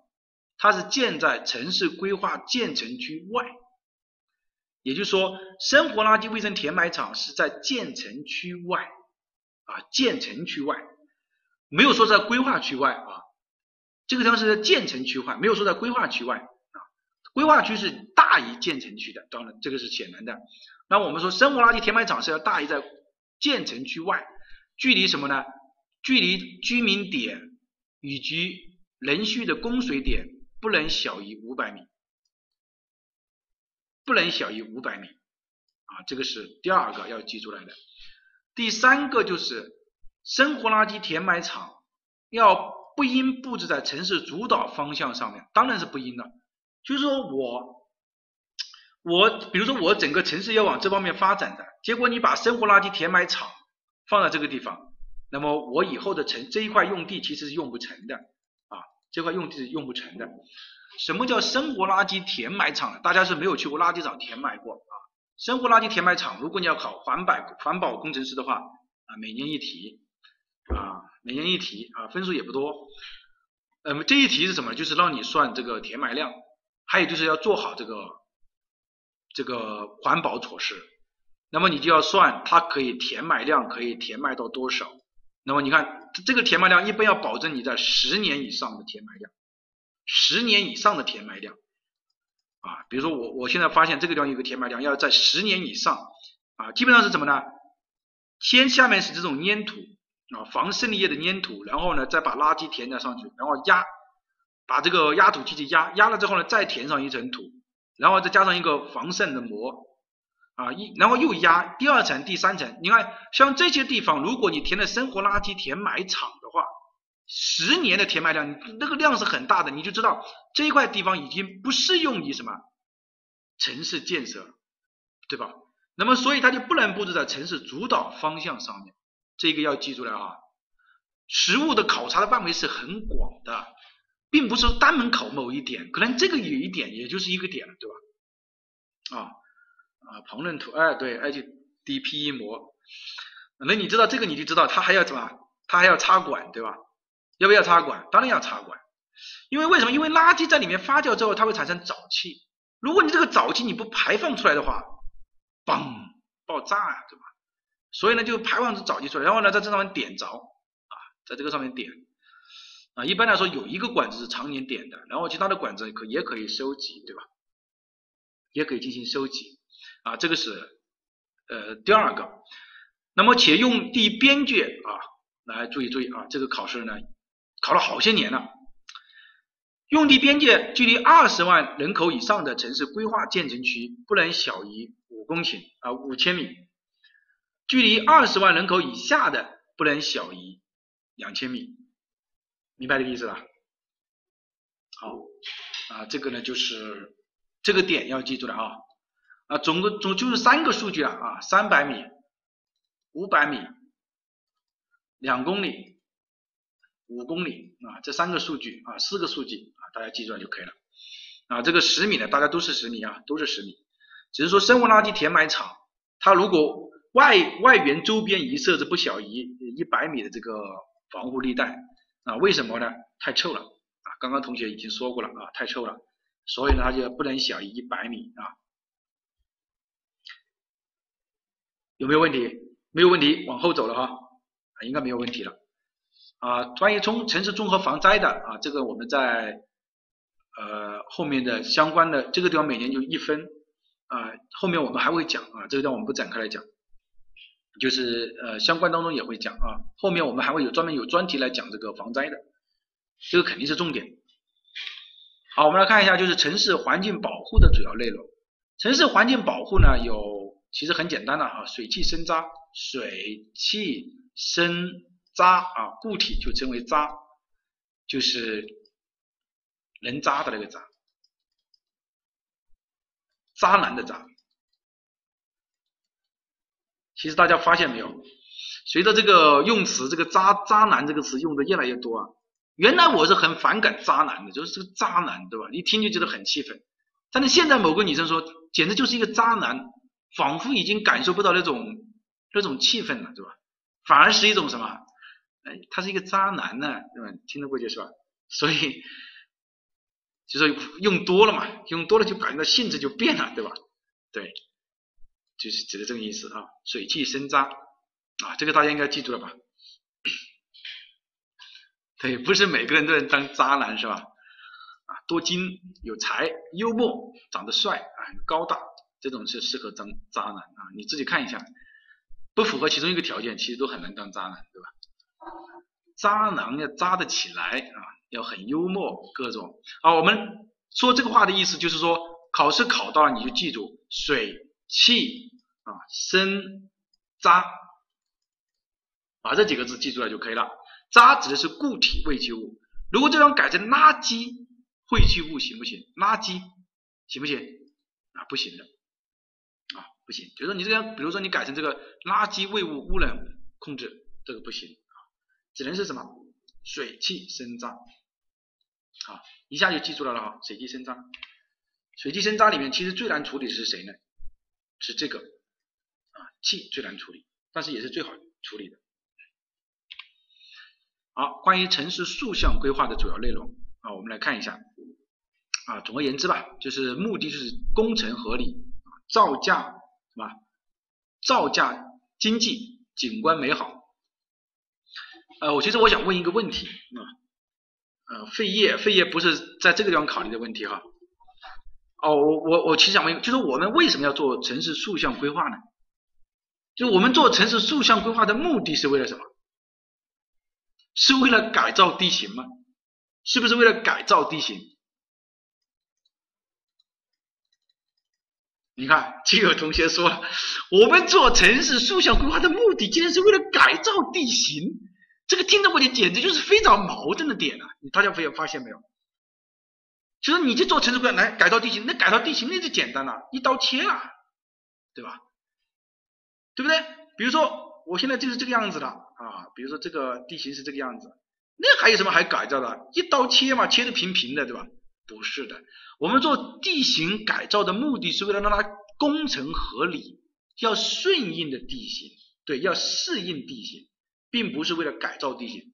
啊，有一年我也说是改造地形，那个题目得分率很低呀，啊，得分率很低。好，我们再来看一下。它的内容是什么呢？是充分利用啊这个地形啊，是利用地形，不是去改造地形啊，不是改造地形。然后呢，尽量少占或者不占良田啊，提出对不良地段需采取的工程措施，然后综合解决规划地段内各项的控制标高，然后呢，使道路的纵坡同时满足地形和交通的要求，合理组织城市的地用地的地面排水。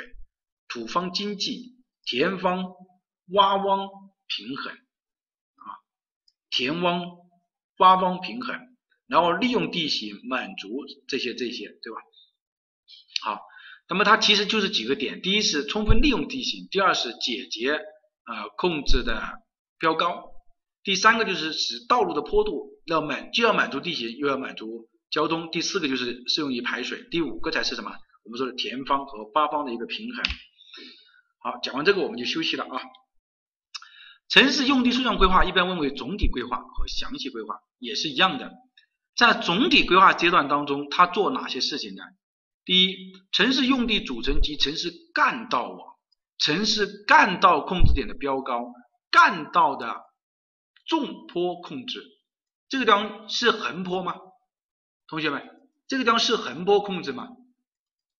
是干道的。纵坡控制不是横坡控制，如果这张改了这一个字就是错误的，因为道路的横坡那是在道路设计的时候才做得了，我们现在只能是控制它的纵坡，明白这个意思吧？对，这个地方如果改成了横字，就是错误的啊，老师已经把点给你踢出来了。主要控制点的标高，分水岭、汇水沟、排水，大家可以看一下，在总体规划阶段当中都是什么？干道、干道、干道，主要控制点。什么叫主要控制点？道路和公路的立交点，铁路和公路的立交，防洪堤的标高，桥梁的标高，这些都是整个控制了我们城市主要段、主要的标高的地方。比如说，你这个防洪堤的标高，那你说它重不重要？当然重要，这个是肯定是在我们在总是总体规划当中就要控制的。桥梁的标高重不重要？那毫无疑问肯定重要啊，对吧？还有就是什么？地面的坡向、分水岭、汇水面、地面的排水的走向，这些都是在总体规划当中来确定的。还是一个点，就是宏观性的，宏观性的点。桥梁啊，铁路立铁路和公路立交啊，防洪堤啊等等，这个详细规划呢，就是很简单，就具体到了我们说的地块上面来了。既然到地块上面来了，那就是什么？那就很细微了，就详细规划阶段。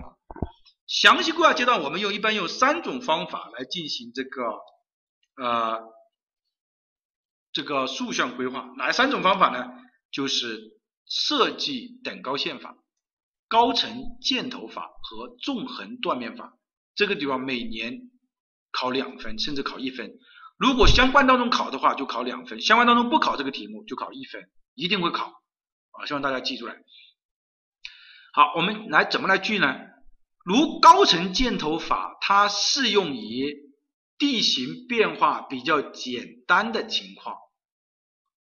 其实大家我不知道大家有没有做过啊？一般来说呢，比如说我们拿到了一个居住一个用地，我们首先会找找它的什么呢？找它的最低点。比如说这个地方就是它的最低点，对吧？最低点呢，我们就要看了，哎，比如说水是这样排的，然后呢这个地方是这样排的，也就是说你用高头高层的这个箭头法，先把这个排出来，排出来之后，你大概就知道什么呢？对，就是总平面图嘛，你大概就知道。哦，这个地方应该是最高点，那么这个地方应该是最低点，那么这个地方可能作为最高点，然后呢再来看地形，所以它适用于地形变化比较简单的情况。如果这个地形变化非常复杂，比如说这个地方有个沟沟，这个地方又有个沟，就是丘陵这种，那说白了可能你就比较难，高层建造法可能就你都做不下去啊。那么这个是一个啊，烦死了是吧？啊，大家找个方式啊，没这么烦，倒推啊。采用倒推是比较合理的啊，这个是高层箭头法，它适用于地形变化比较简单的，我已经说了几遍了啊，呃，当然它工作量比较小，制作起来比较快，但是它比较粗略。如果是纵横断面法，那么毫无疑问，它就是比较精细的纵横断面法，它是要绘出方格网，它适用于地形比较复杂的。啊，比举例子吧，啊，比如说这个地方一个地，然后呢，我把它分成啊很多个块，分成很多块之后呢，我就把每一个地方呢，我就比如说它这个叫地形标高，比如说十八米，那我这个地方定下来，我认为就是十六米，然后呢沿，然后我就知道这个地方要负两米，然后这个地方也什么负三米，这个地方负四米，这个地方负五米，你看这种方格网，它要把什么原地面和设计标高把它写出来。适用于地形比较复杂的地区，工作量比较大啊，这个工作量比较大。而设计等高线法呢，就是啊，也举例子吧。设计等高线法相对来说呢，啊，你看它就是确定标注设计等高线啊，尽量保证土方平衡啊。其实呢，它也是一样的哈，先把四个点找出来啊，四个点找出来。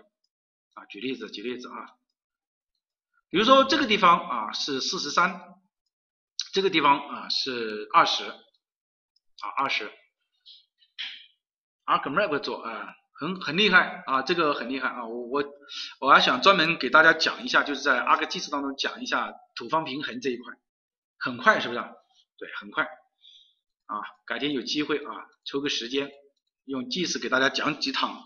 啊，我们现在和国土空间规划有密切联系的几个点啊，比如说你这个地方你这个控制点的标高是啊四十，那你觉得这个什么这个三米，比如说这个地方是什么？这个地方是二十八，你觉得这个三米这个高差太大了，对吧？啊，你这个觉得这个三米高差太大了，那你可以什么呢？你可以在这个地方适当放缓这个坡度，就把这个都把它提高一点啊，提到四十一米或者四十二米，然后在一级等高线啊，这样把它啊等高线上的标高标出来啊，这样的一个啊啊一定要讲是吧？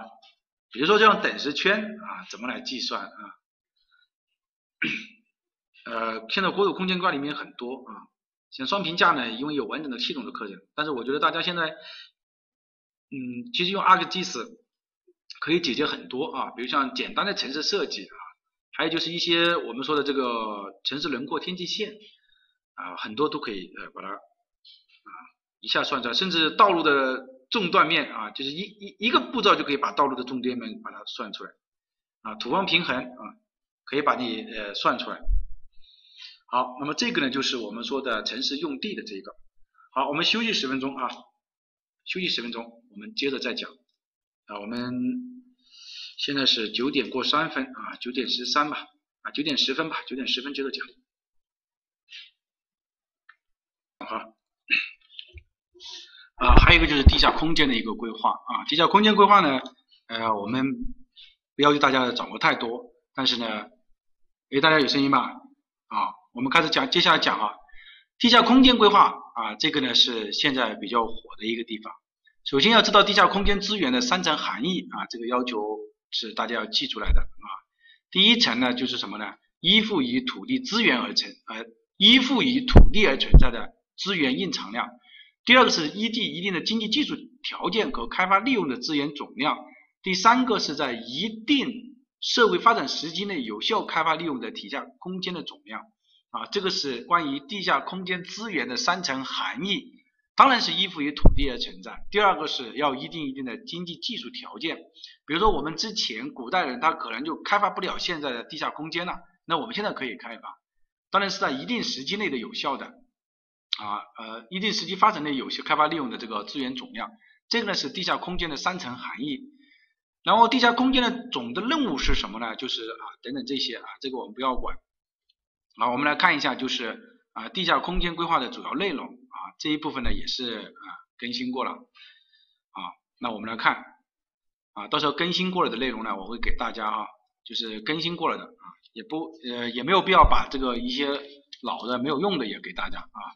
这一部分内容更新过的，包括前面的绿地系统啊，包括历史文化遗遗迹的啊，都会给大家。第一个就是下沉式广场的，它是属于城市公共空间的内容。啊，这个是第一个啊，就是我现在列出来的内容，其实就是要求你掌握的内容了啊。第一个下沉式广场，比如说下沉式的广场，它是属于城市公共地下空间，这是第一。第二个，城市公共地下空间规划的阶段不应该和城市规划阶段相对应，并且呢要和城市规划的期限一致。比如说，如果你是对应的控规的话，你就和控规的期限一致。你是总规的话，就和总规的期限一致啊，这是第二个。第三个就是城市地下空间可以分为浅层、次浅层和次深层以及深层的四个层面啊，这个呢要求大家记住了啊。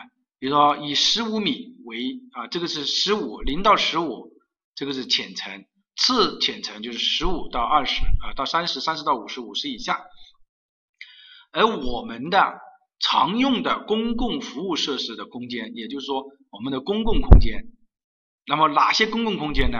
比如说你这个啊，这个什么这个商业啊，这个商业、养老、学校这种是不能布置在这个地下的，这个是第一个啊，这个是不能布置在地下的。就是说你你看居住养老这个肯定是不能布置，因为你连日照都不满足，养老学校这个日这个。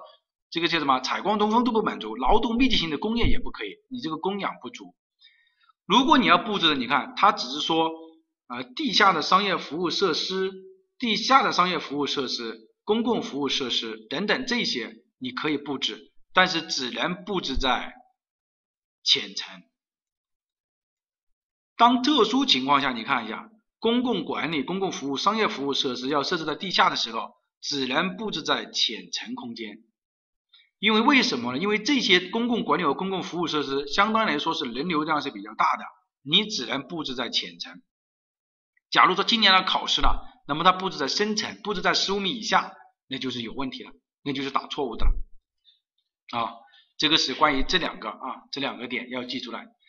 好，这个是第一个。那么有些为什么会布置到这么呃十十五层以下去呢？对吧？十五米以下去呢？那么当然有些像我们的地铁。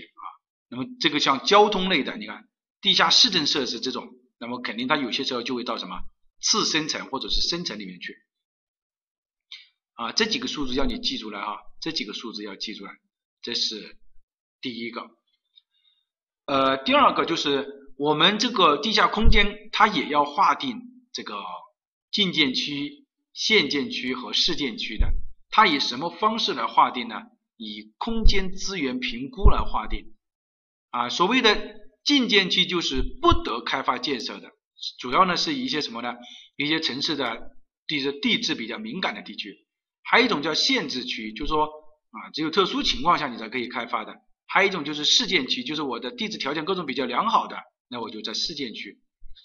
然后城市地下空间总体规划分为两种，一种是要适宜建设的地方，就是说啊，我这张重新给大家呃说一下吧。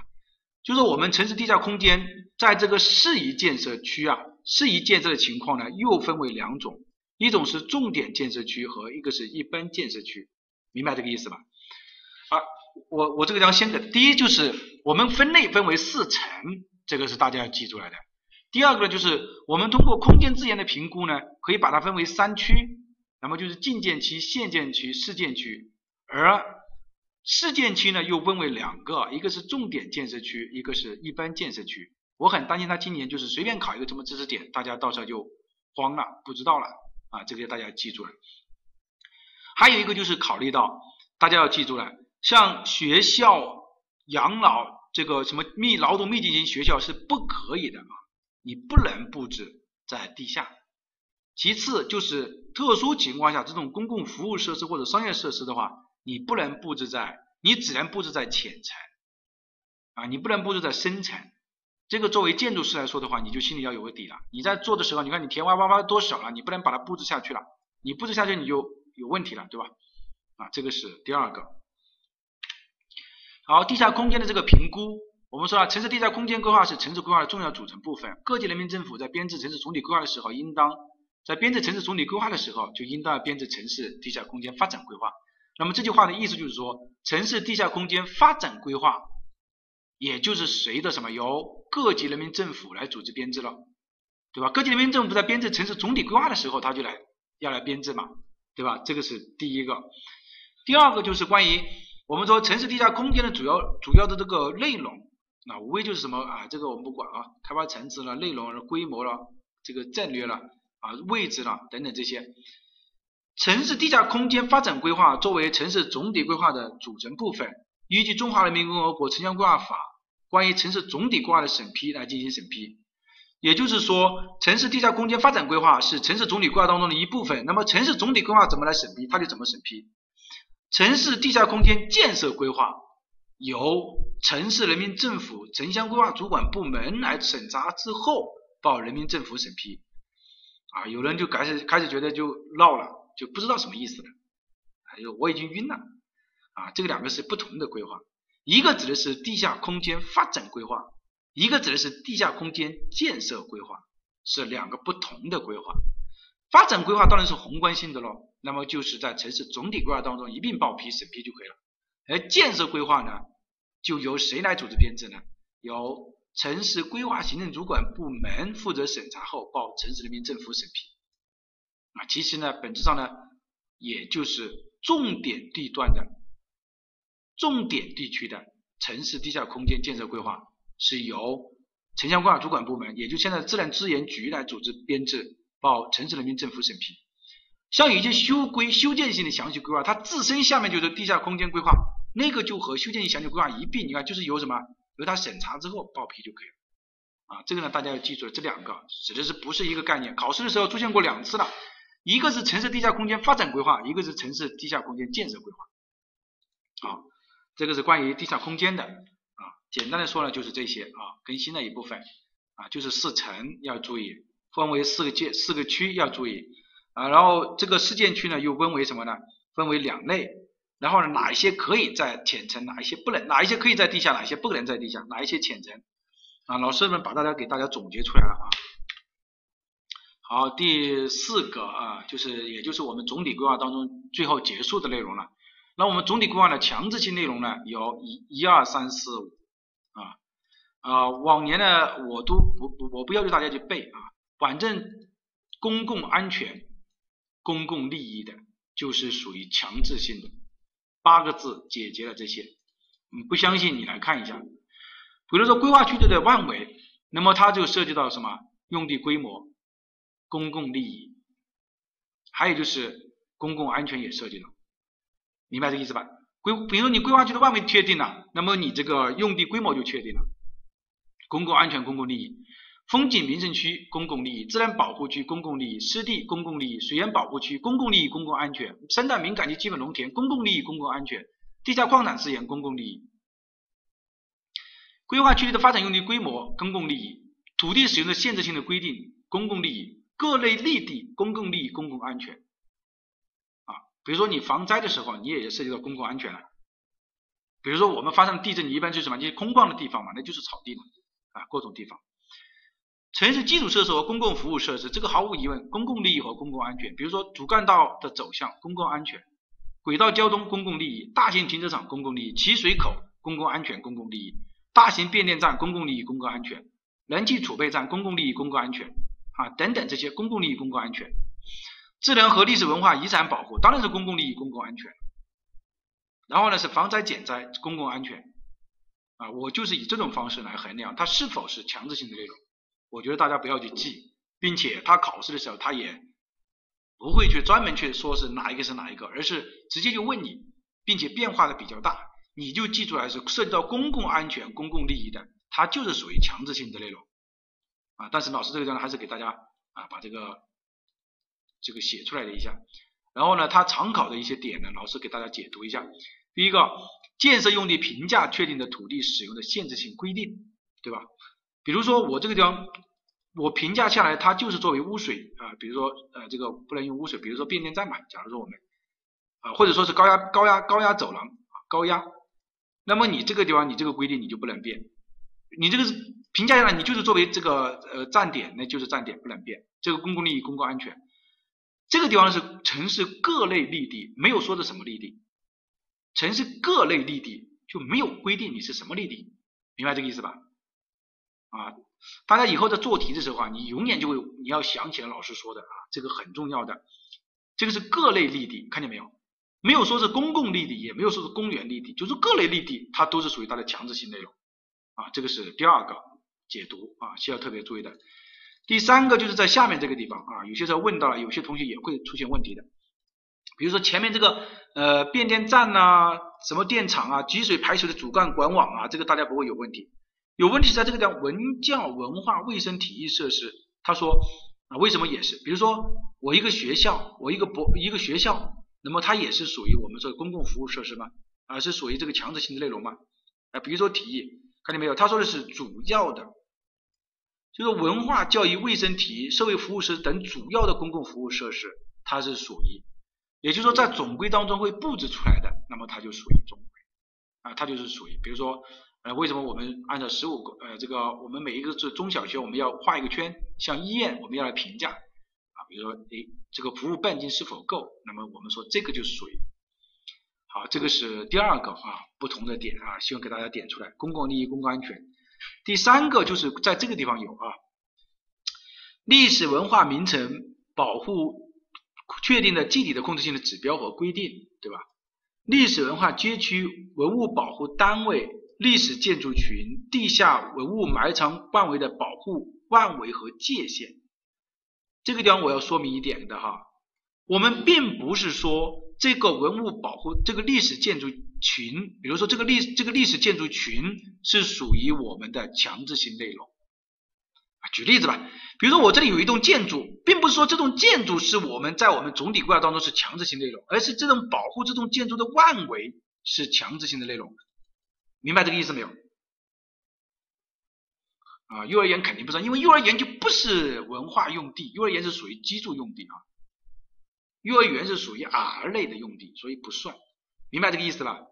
就说我们在做城市总体规划的时候，我们并不会就比如说这个地方有一栋建筑，我们并不会去对这栋建筑做出一个规定，说这个是保护性的，应应该怎么怎么保护它的措施，我们只会说把这个这个线画出来，只会告诉大家。在这个历史这个保护范围线里面禁止进行建设，我们只会这样来规定，而指的是这根线保护界限和保护范围和保护界限是它的强制性的内容，明白这个意思吧？啊，所以呢，这个是呃两个概念，两个不同的概念啊，两个不同的概念。啊，这个是第四点的内容啊，第四点啊，第五点防灾减灾的当然是简单了，反正大家就是安全嘛。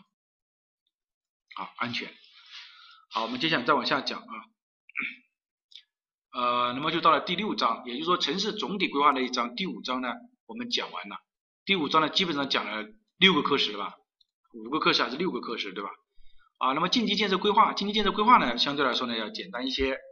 啊，我们首先明白，近期建设规划是城市总体规划当中的一部分，它是城市总体规划分阶段实施的行动安计划和安排，对吧？啊。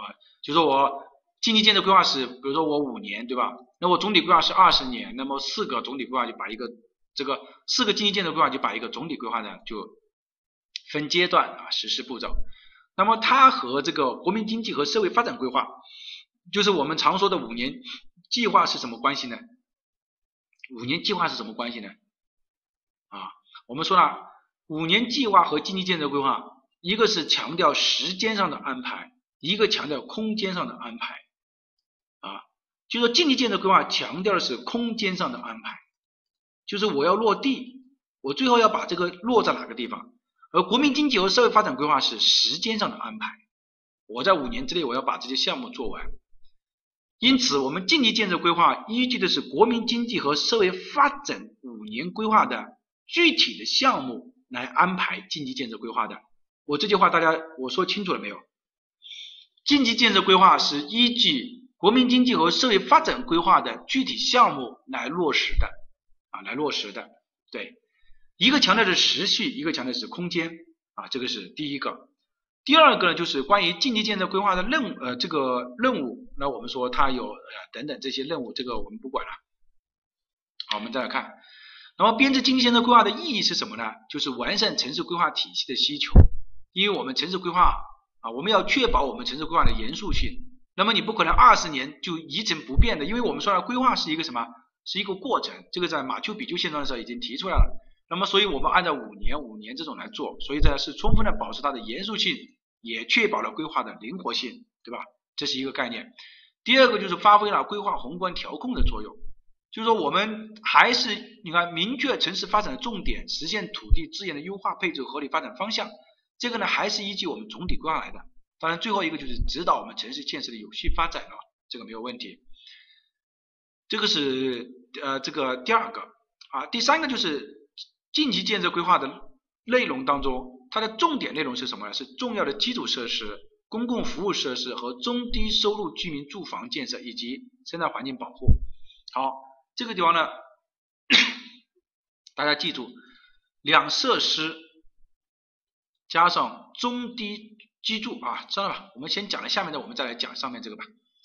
好，那么近期建设规划的内容有哪些啊？这个呢，你看啊，有确定近期的人口和建设用地的规模，确定近期交通发展的策略，确定主要交通设施、主要道路设施啊，确定各项基础设施的规模和选址，确定禁区的居住，确定控制和引导的发展战略。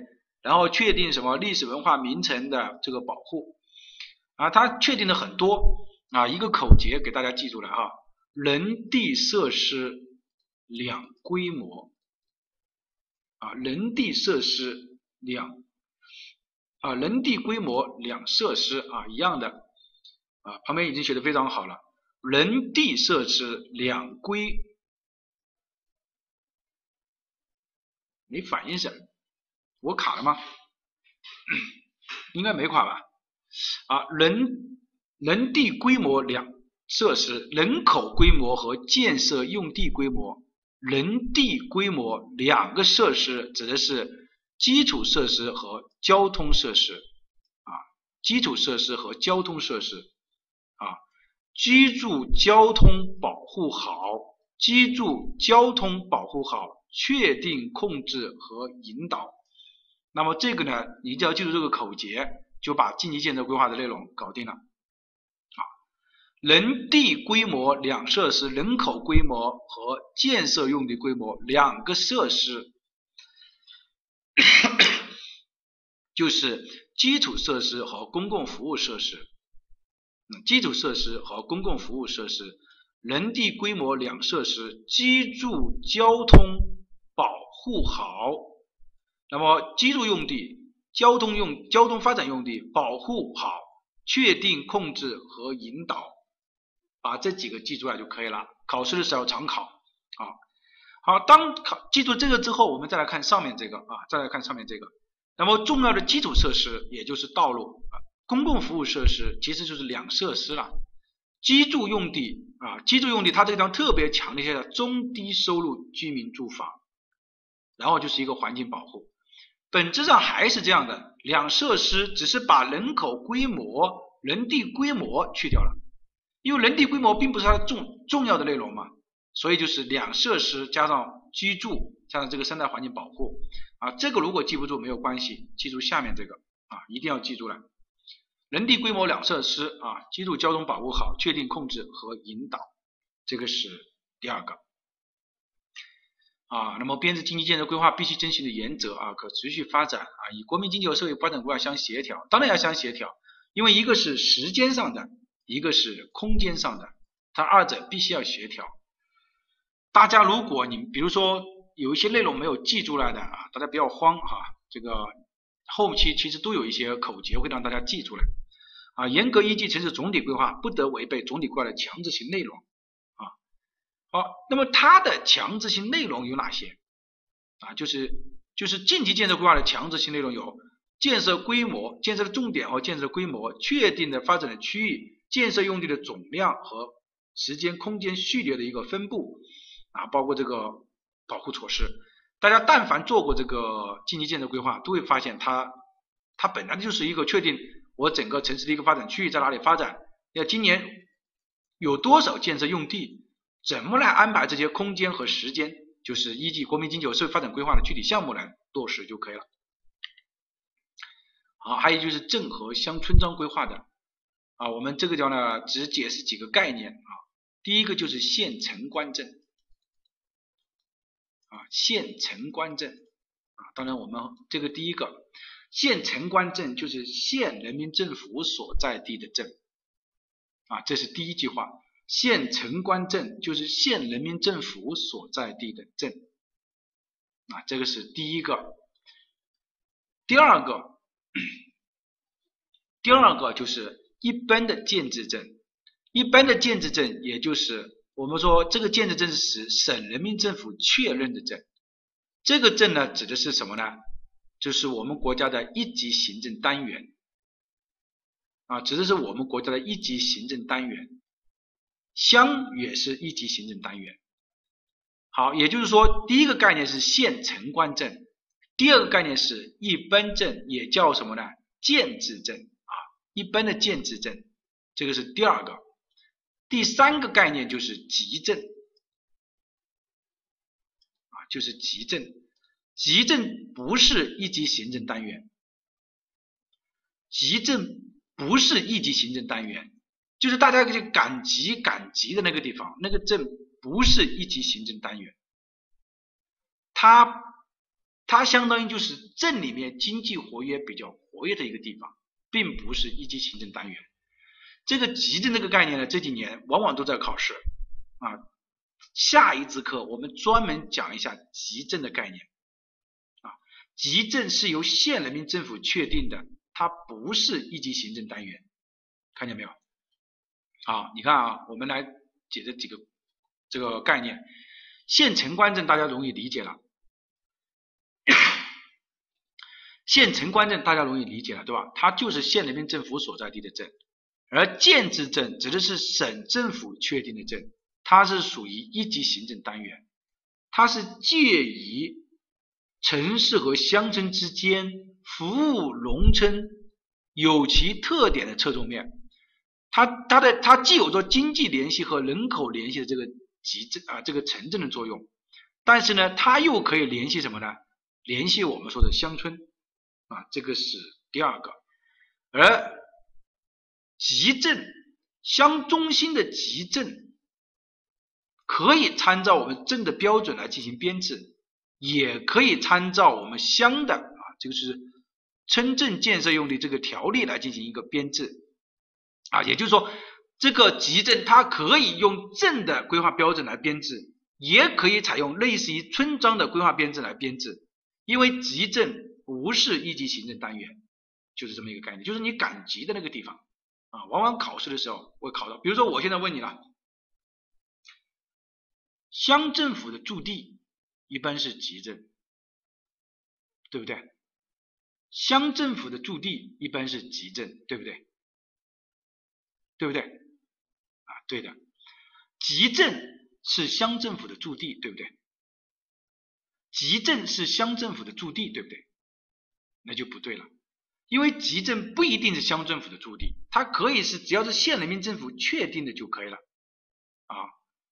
对，不一定啊啊，黄色的字看不见没关系嘛，就是如果不要让大家知道的时候，可以让大家知道嘛，肯定这个就没有关系啊，就是你知道它是类似于。这个村庄规划编制就可以了啊，这个是第二个啊，就是这几个概念，如果你掌握了，那么其实就掌握了哈，就没有太大的关系啊。关于镇的编制任务啊，这个我们不过多的去讲吧。还有就是村庄规划的主要任务啊，呃，对，乡里面可能有两个集镇，也可能有三个集镇啊，一般是由中心村发展起来的啊。集镇一般是由中心村发展起来的，也可能是处在我们说的交通比较，就是说在我们乡这个乡里面，也可能处在我们交通比较便捷的地方，刚好大家就在那个什么摆摊设点做生意啊，这个叫集镇，就是你赶集赶集的那个地方啊，就这么一个意思。好，那我们来看一下，哎，对，呃，那么就是首先得明确这几个概念了，这几个概念啊常常考试哈，这个我觉得已经。不展开来讲了，说的很清楚了，就讲考点就可以了。关于乡和村庄规划的主要任务啊，这个地方我们来看一下。当然呃，就是第一个就是体现农村和特色啊，现在体现农村特色，看见没有啊？这个体现地方和农村特色，在城乡规划法当中也是明确掉了的啊，改善农民生活环境啊等等这些乡规划和村庄规划的内容啊，就是城乡规划法的内容。那么乡规划和村庄规划应该做哪些内容呢？那么就是做呃规划区的外围住宅、道路、供水、排水、垃圾收集、畜牧养殖等等啊，工业事业建设啊，各项建设的布局，以及对耕地等自然资源和历史文化遗产的保护、防灾减灾的内容。乡规划还应当包括本行政区里村庄发展的布局，这个呢就是城乡规划法的内容。那么现在的乡村规划就是依据城乡规划法这一条来编制就可以了啊，编制就可以了。好，通过这个呢，我们就知道啊，我们知道什么呢？呃，这个它有哪些内容是必须要做的？刚刚旁边这个同学说的非常好，实用性的规划讲不讲？那就不讲了。我们现在就是在讲实用性的村庄规划，其实也是村庄规划，只是我们前面加，它就加了实用性的，也就是说，自然资源部要求大家做规划，这个规划要可能用、可用、能用好，只是这么一个意思。对吧？能用实用性的村庄规划，只是在我们原来编制的村庄规划的基础之上，要求你的内容更深化了，对各种数据库，各种要把你要做出来，明白这个意思吧？就原来我们做的村庄规划不实用，换而言之就是这个意思啊。现在要是说能用用好，对吧？啊，只是这么意思，所以你不要去单独去把它好像就怎么样就踢出来的。好，我们接下来是讲的这个。啊，要入库。那么，呃，关于这个乡村规划啊，当然是重点了。我们来看一下啊，举个这个，第一，乡村规划编制的方法啊，我们来看啊，第一就是注重产业啊，突出特色，这个在编制乡村规划的时候，一定要要有产业，要突出特色，要一村一策啊，这个大家应该是听的比较多吧？啊，要一村一策，对吧？一村一策啊，只是这么一个意思啊，一村一品是吧？啊，一村一品啊，啊也可以，嗯，好，那么这个呢，就是第一要注重产业，突出特色，啊，当然可以采用这个标准去编制，你也可以不采用啊。乡规划啊，我们村庄规划采用的是什么呢？采用采用的是我们村庄的啊乡村用地的指南啊，住建部啊发的一个指南。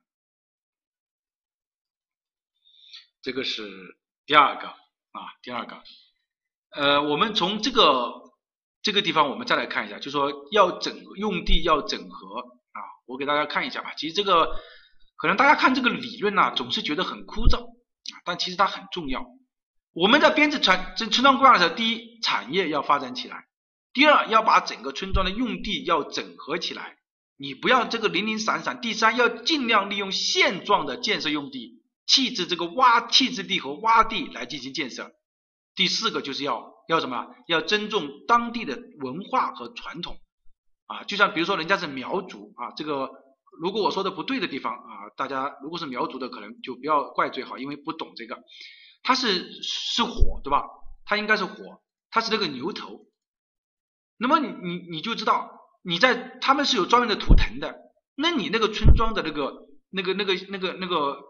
用这个布局，你村庄的这个王屋的这个特点，你就要符合人家这个当地的传统和文化了嘛，对吧？比如说像傣族，这个傣族它是属于这种泼水的，那么它是采用那种什么高脚楼的方式，对吧？那你高脚楼就是它的传统啊，对吧？啊，指的是这么这个这么一个问题，你要尊重当地的文化和传统。好，给大家看一下啊。比如说你原来啊一个村庄规划你拿来了对吧？拿来之后你肯定是啊这个地形啊从区域的外面的一个地形分析，比如说我在这个地方啊左青龙右白虎，不管你怎么怎么怎么说了对吧？啊它是顺势这个这个这里有河流这样过来啊然后呢比较开阔啊当然你开始分析一下啊整个村庄在这个地方，然后呢入村的道路你分析完了之后你就把它什么呢？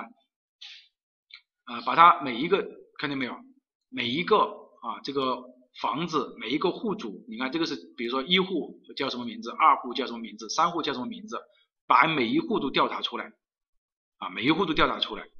那么调查出来之后，我们就要考虑，哎，他要用什么产业，对吧？那个你看产业发展的一个布局图，比如说这个地方有喀斯的地貌，有旅游风景区，有什么生态养殖区，啊，农业农农家乐，啊，为什么会出现这种问题呢？就是因为它这个地方。啊，是有一个有一个很大的这个呃三棵的一个古树啊，有潜水，那我们就把这个定位为这个旅游。那么为什么这个地方是生态养殖和这个农家乐呢？就是前前面大家看见这里有一条河，对吧？啊，因为有很多人在这里夜钓。什么叫夜钓？就是城里面的人有钱，晚上跑到这里来钓鱼。那么钓鱼的话呢，那么有些时候钓不到，有些时候也可能想吃点什么烧烤啊、土鸡啊什么之类的，那就在这里整点什么生态农，在这个生态养殖。然后呢，这些盖了一些什么？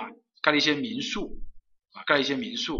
那么大家就在这个地方，哎，可能你夜钓了休息一下，就在这个地方啊。然后这个地方土著民的生态养殖啊，生态养殖呢，就是我们说的畜牧业啊，不是说这个地方它专门的建了畜牧业，而是什么人畜分离，就是住的地方和养殖的地方要分离，要不然你整个村子里面很臭啊，对吧？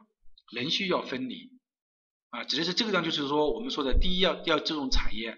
产业完成之后呢，我们也把它对它进行一个用地进行了一个整治啊，然后呢，我们认为哪些地方是适合做，比如说啊这个公共服务设施、公厕啊、服务设施等等这些，对吧？啊，只是这么一个，然后呢，把它把一些不必要的用地我们把它规整起来啊，然后你就来做一个什么啊，做一个这种村庄规划啊，做一个这种村庄规划啊，这个就是村庄的用地啊。其实如果你然后你看它布置了什么？有没有布置住宅？有的。有没有啊？我们这个地方有没有布置住宅啊？布置了住宅，对吧？有没有布置排水和道路？有的啊，排水道路有。你看这里有个污水处理嘛，就是这个地方是地势最低的点，我们认为水就沿着这里走，排水就排掉了啊，排掉了。那么其实你回到这张图来看，城乡规划法这张图来看，你就明白了啊。住宅规划区的外围，住宅有了，道路有了，供水排水有了，供电、垃圾收集也有，一畜牧养殖也有，还有就是其他的一些公共服务设施啊。我们来看啊，如果你看这个地方，你就可以很明白的看出来啊，它也有什么呢？有公共服务设施啊，呃，我应该还有一张图，就是包括我们还有垃圾收集，还有一个防灾减灾的一些点啊都有啊，防灾减灾的一些点都有。那么，那么你就知道城乡规划法说的呃，住宅、垃圾收集、畜牧养殖，对吧？还有防灾减灾，有的啊，有防灾减灾的啊，这张图我们又叠上来啊，有防灾减灾。那么这样的话，就什么？就把我们说的城乡规划法的这个村庄规划的内容，我们也就呃说起来了。呃，当然现在实用型村庄规划要求你做的很深的原因是什么呢？基本上是落户了啊，就是你最好要要每一张每一户是怎么样的，改天改造是怎么样的啊？这个当然我们只是简单的这样说一下啊。那我们做几道题目吧。啊，重点城乡规划原理的重点在这个。城市规划总体规划第五章啊，下一节课我们讲的控制的详细详细规划也是重点。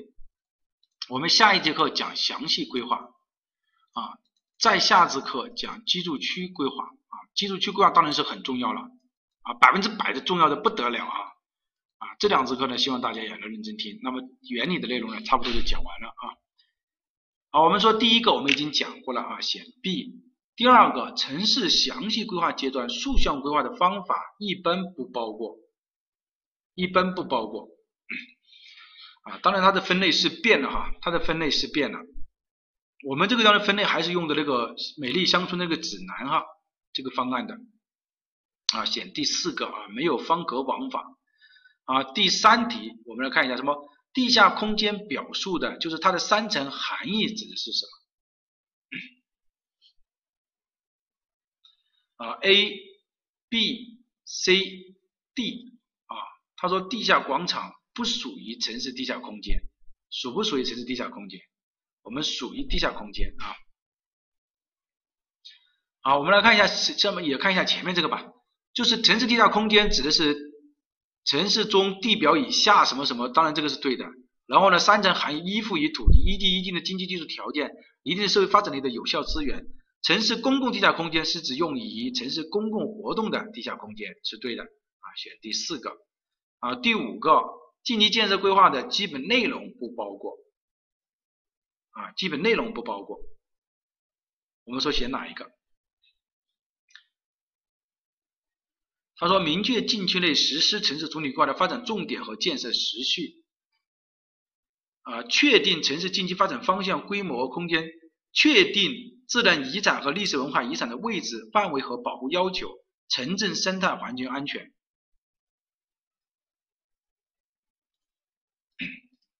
好，我们说这个呢，选 C 啊，选第三个，自然遗产和历史文化遗产的位置是属于城市总体规划当中的强制性内容，是属于城市总体规划当中的，因为你是近期建设规划，比方说我这个地方有个古城。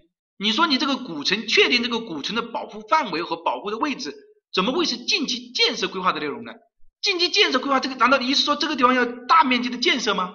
不是的，历史文化遗产指的是什么呢？是我们保护的内容，是我们城市总体规划的内容，明白这个意思吧？是我们城市总体规划的内容啊。你你不你这个地方对你是保护的是措施，你看他说你一是我在总体总体规划啊，举例子哈，举例子，比如说我近期建设规划的范围是在这个地方，这个没有问题吧？那我这个范围里面可能就没有我们说的历史文化遗产的保护啊，而我在这个地方有，那么你这个保护的范围和措施，你说是不是属于我们总体规划当中来确定的？不，并不是我们这个。近期建设规划来确定的啊，这个是错误的啊。好，第五题，他说目前近期建设规划中为落实保障性住房建设任务和要求需要什么？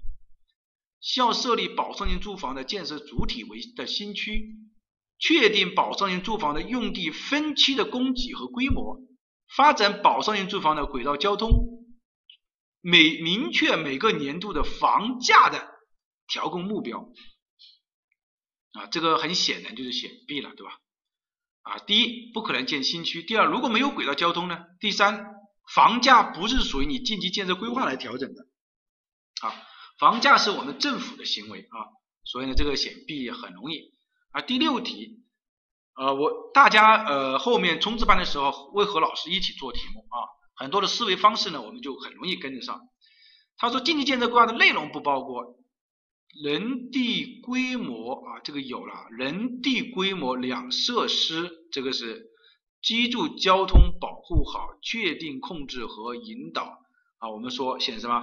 第六题显 C 啊，控制范围，你看他说确定经济基础设施的位置控制范围和工程干管的线路啊，没有啊，没有它，没有它的啊啊。第七题选什么？第七题关于近期建设规划的表述。哦，大家还是挺厉害的哈。第三是控轨，第啊，经济建设规划是城市总体规划当中的有部分有机部分，对的。编制经济建设规划一般以总体规划所确定的建设项目为依据啊，我们说不是的，以国民经济和社会发展规划确定的项目为依据，对吧？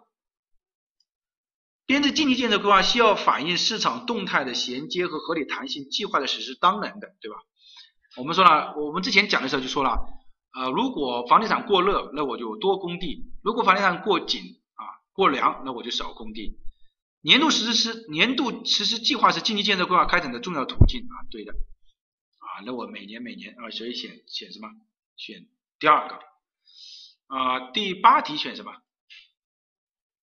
我国历史文化名城的申报、批准、规划、保护的直接依据是这个送分的题目啊，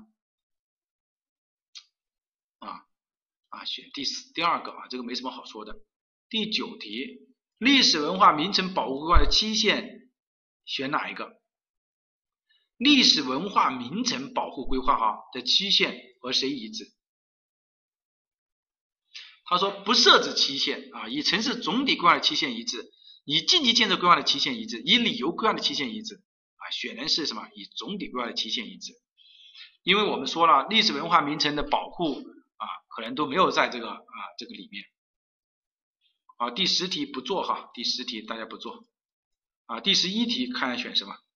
因为我们没讲的这个啊，第十题不做，第十一题选什么？关于历史文化街区不准不准确的是啊，总用地的面积不小一公顷啊，这个是对的。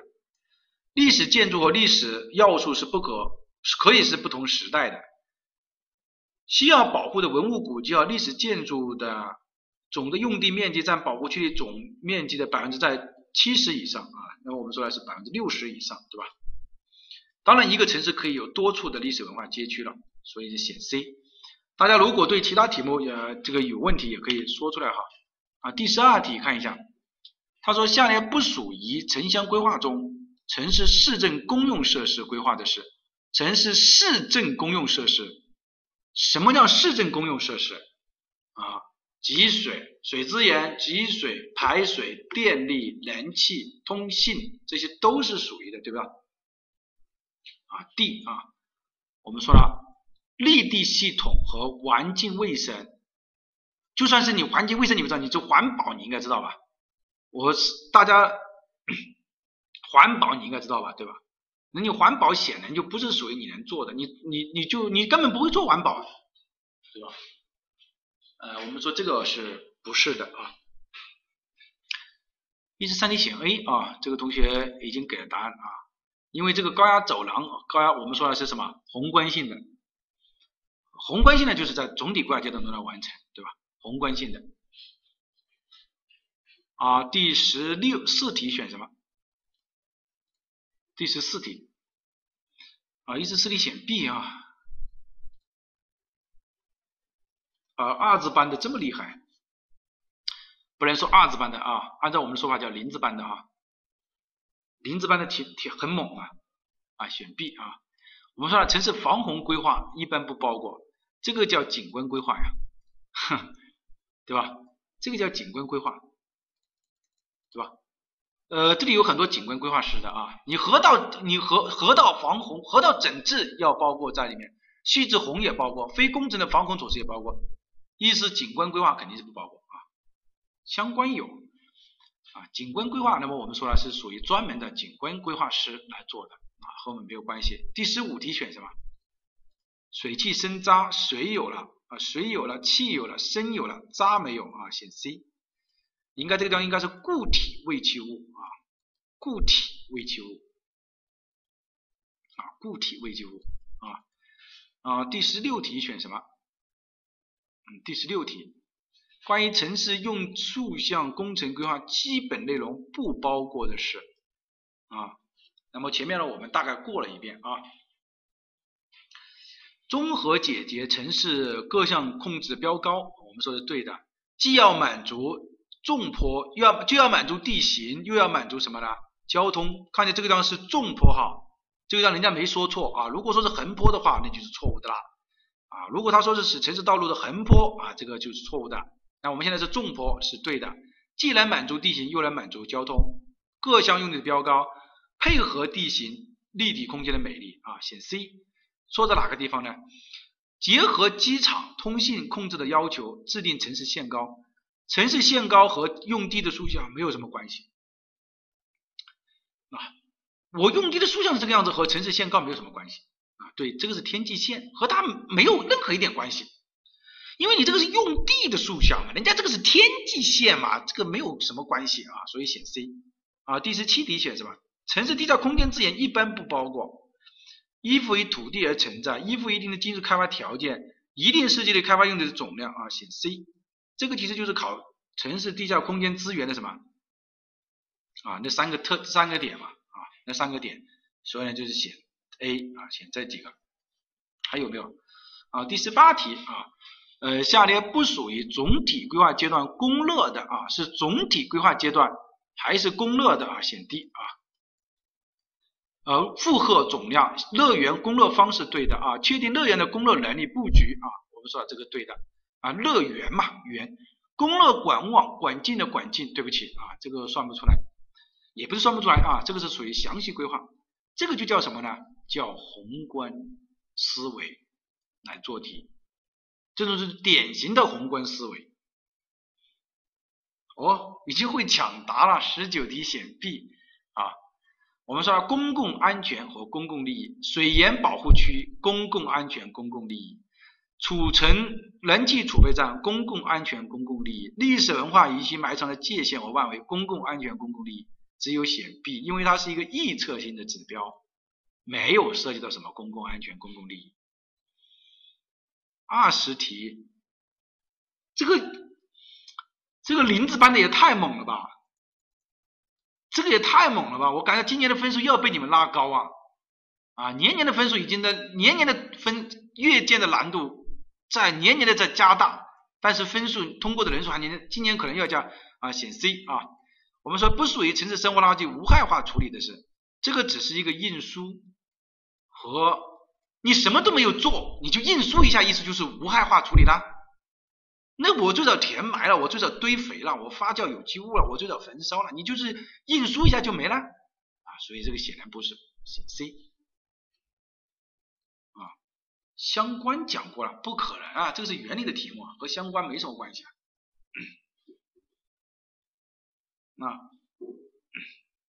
好，那我们通过这个呢，我们也就知道啊，嗯，但有些题目在这个没有哈。好，那我们今天呢，我们再回过呃头来给大家呃回过头来一下啊，错两个是吧？啊，已经很高了啊。我们再回过头来给大家呃回顾一下啊，回顾一下。今天呢，我们主要讲了哪几个内容呢？我们回到第一张图吧。回到第一张图，两分钟给大家回顾一下啊。擦掉。第一个我们讲的就是历史文化遗产的历史文化名城这一块的。那么我们说了，有历史文化名城区，有历史文化名城，有历史文化街区。历史文化城区它要分三几级保护系统，历史文化的原物，还有保护它的格局、传统风貌，对吧？而历史文化街区，历史文化街区指的是什么呢？要历史陈留的原物，有完整的历史风貌，还是不小于一公顷，不小于百分之六十。历史文化街区里面要注意，它要有就是调整的是，它要调整它这个功能和格局，对吧？后面我们就讲了这个专项规划，就是市政的专项规划。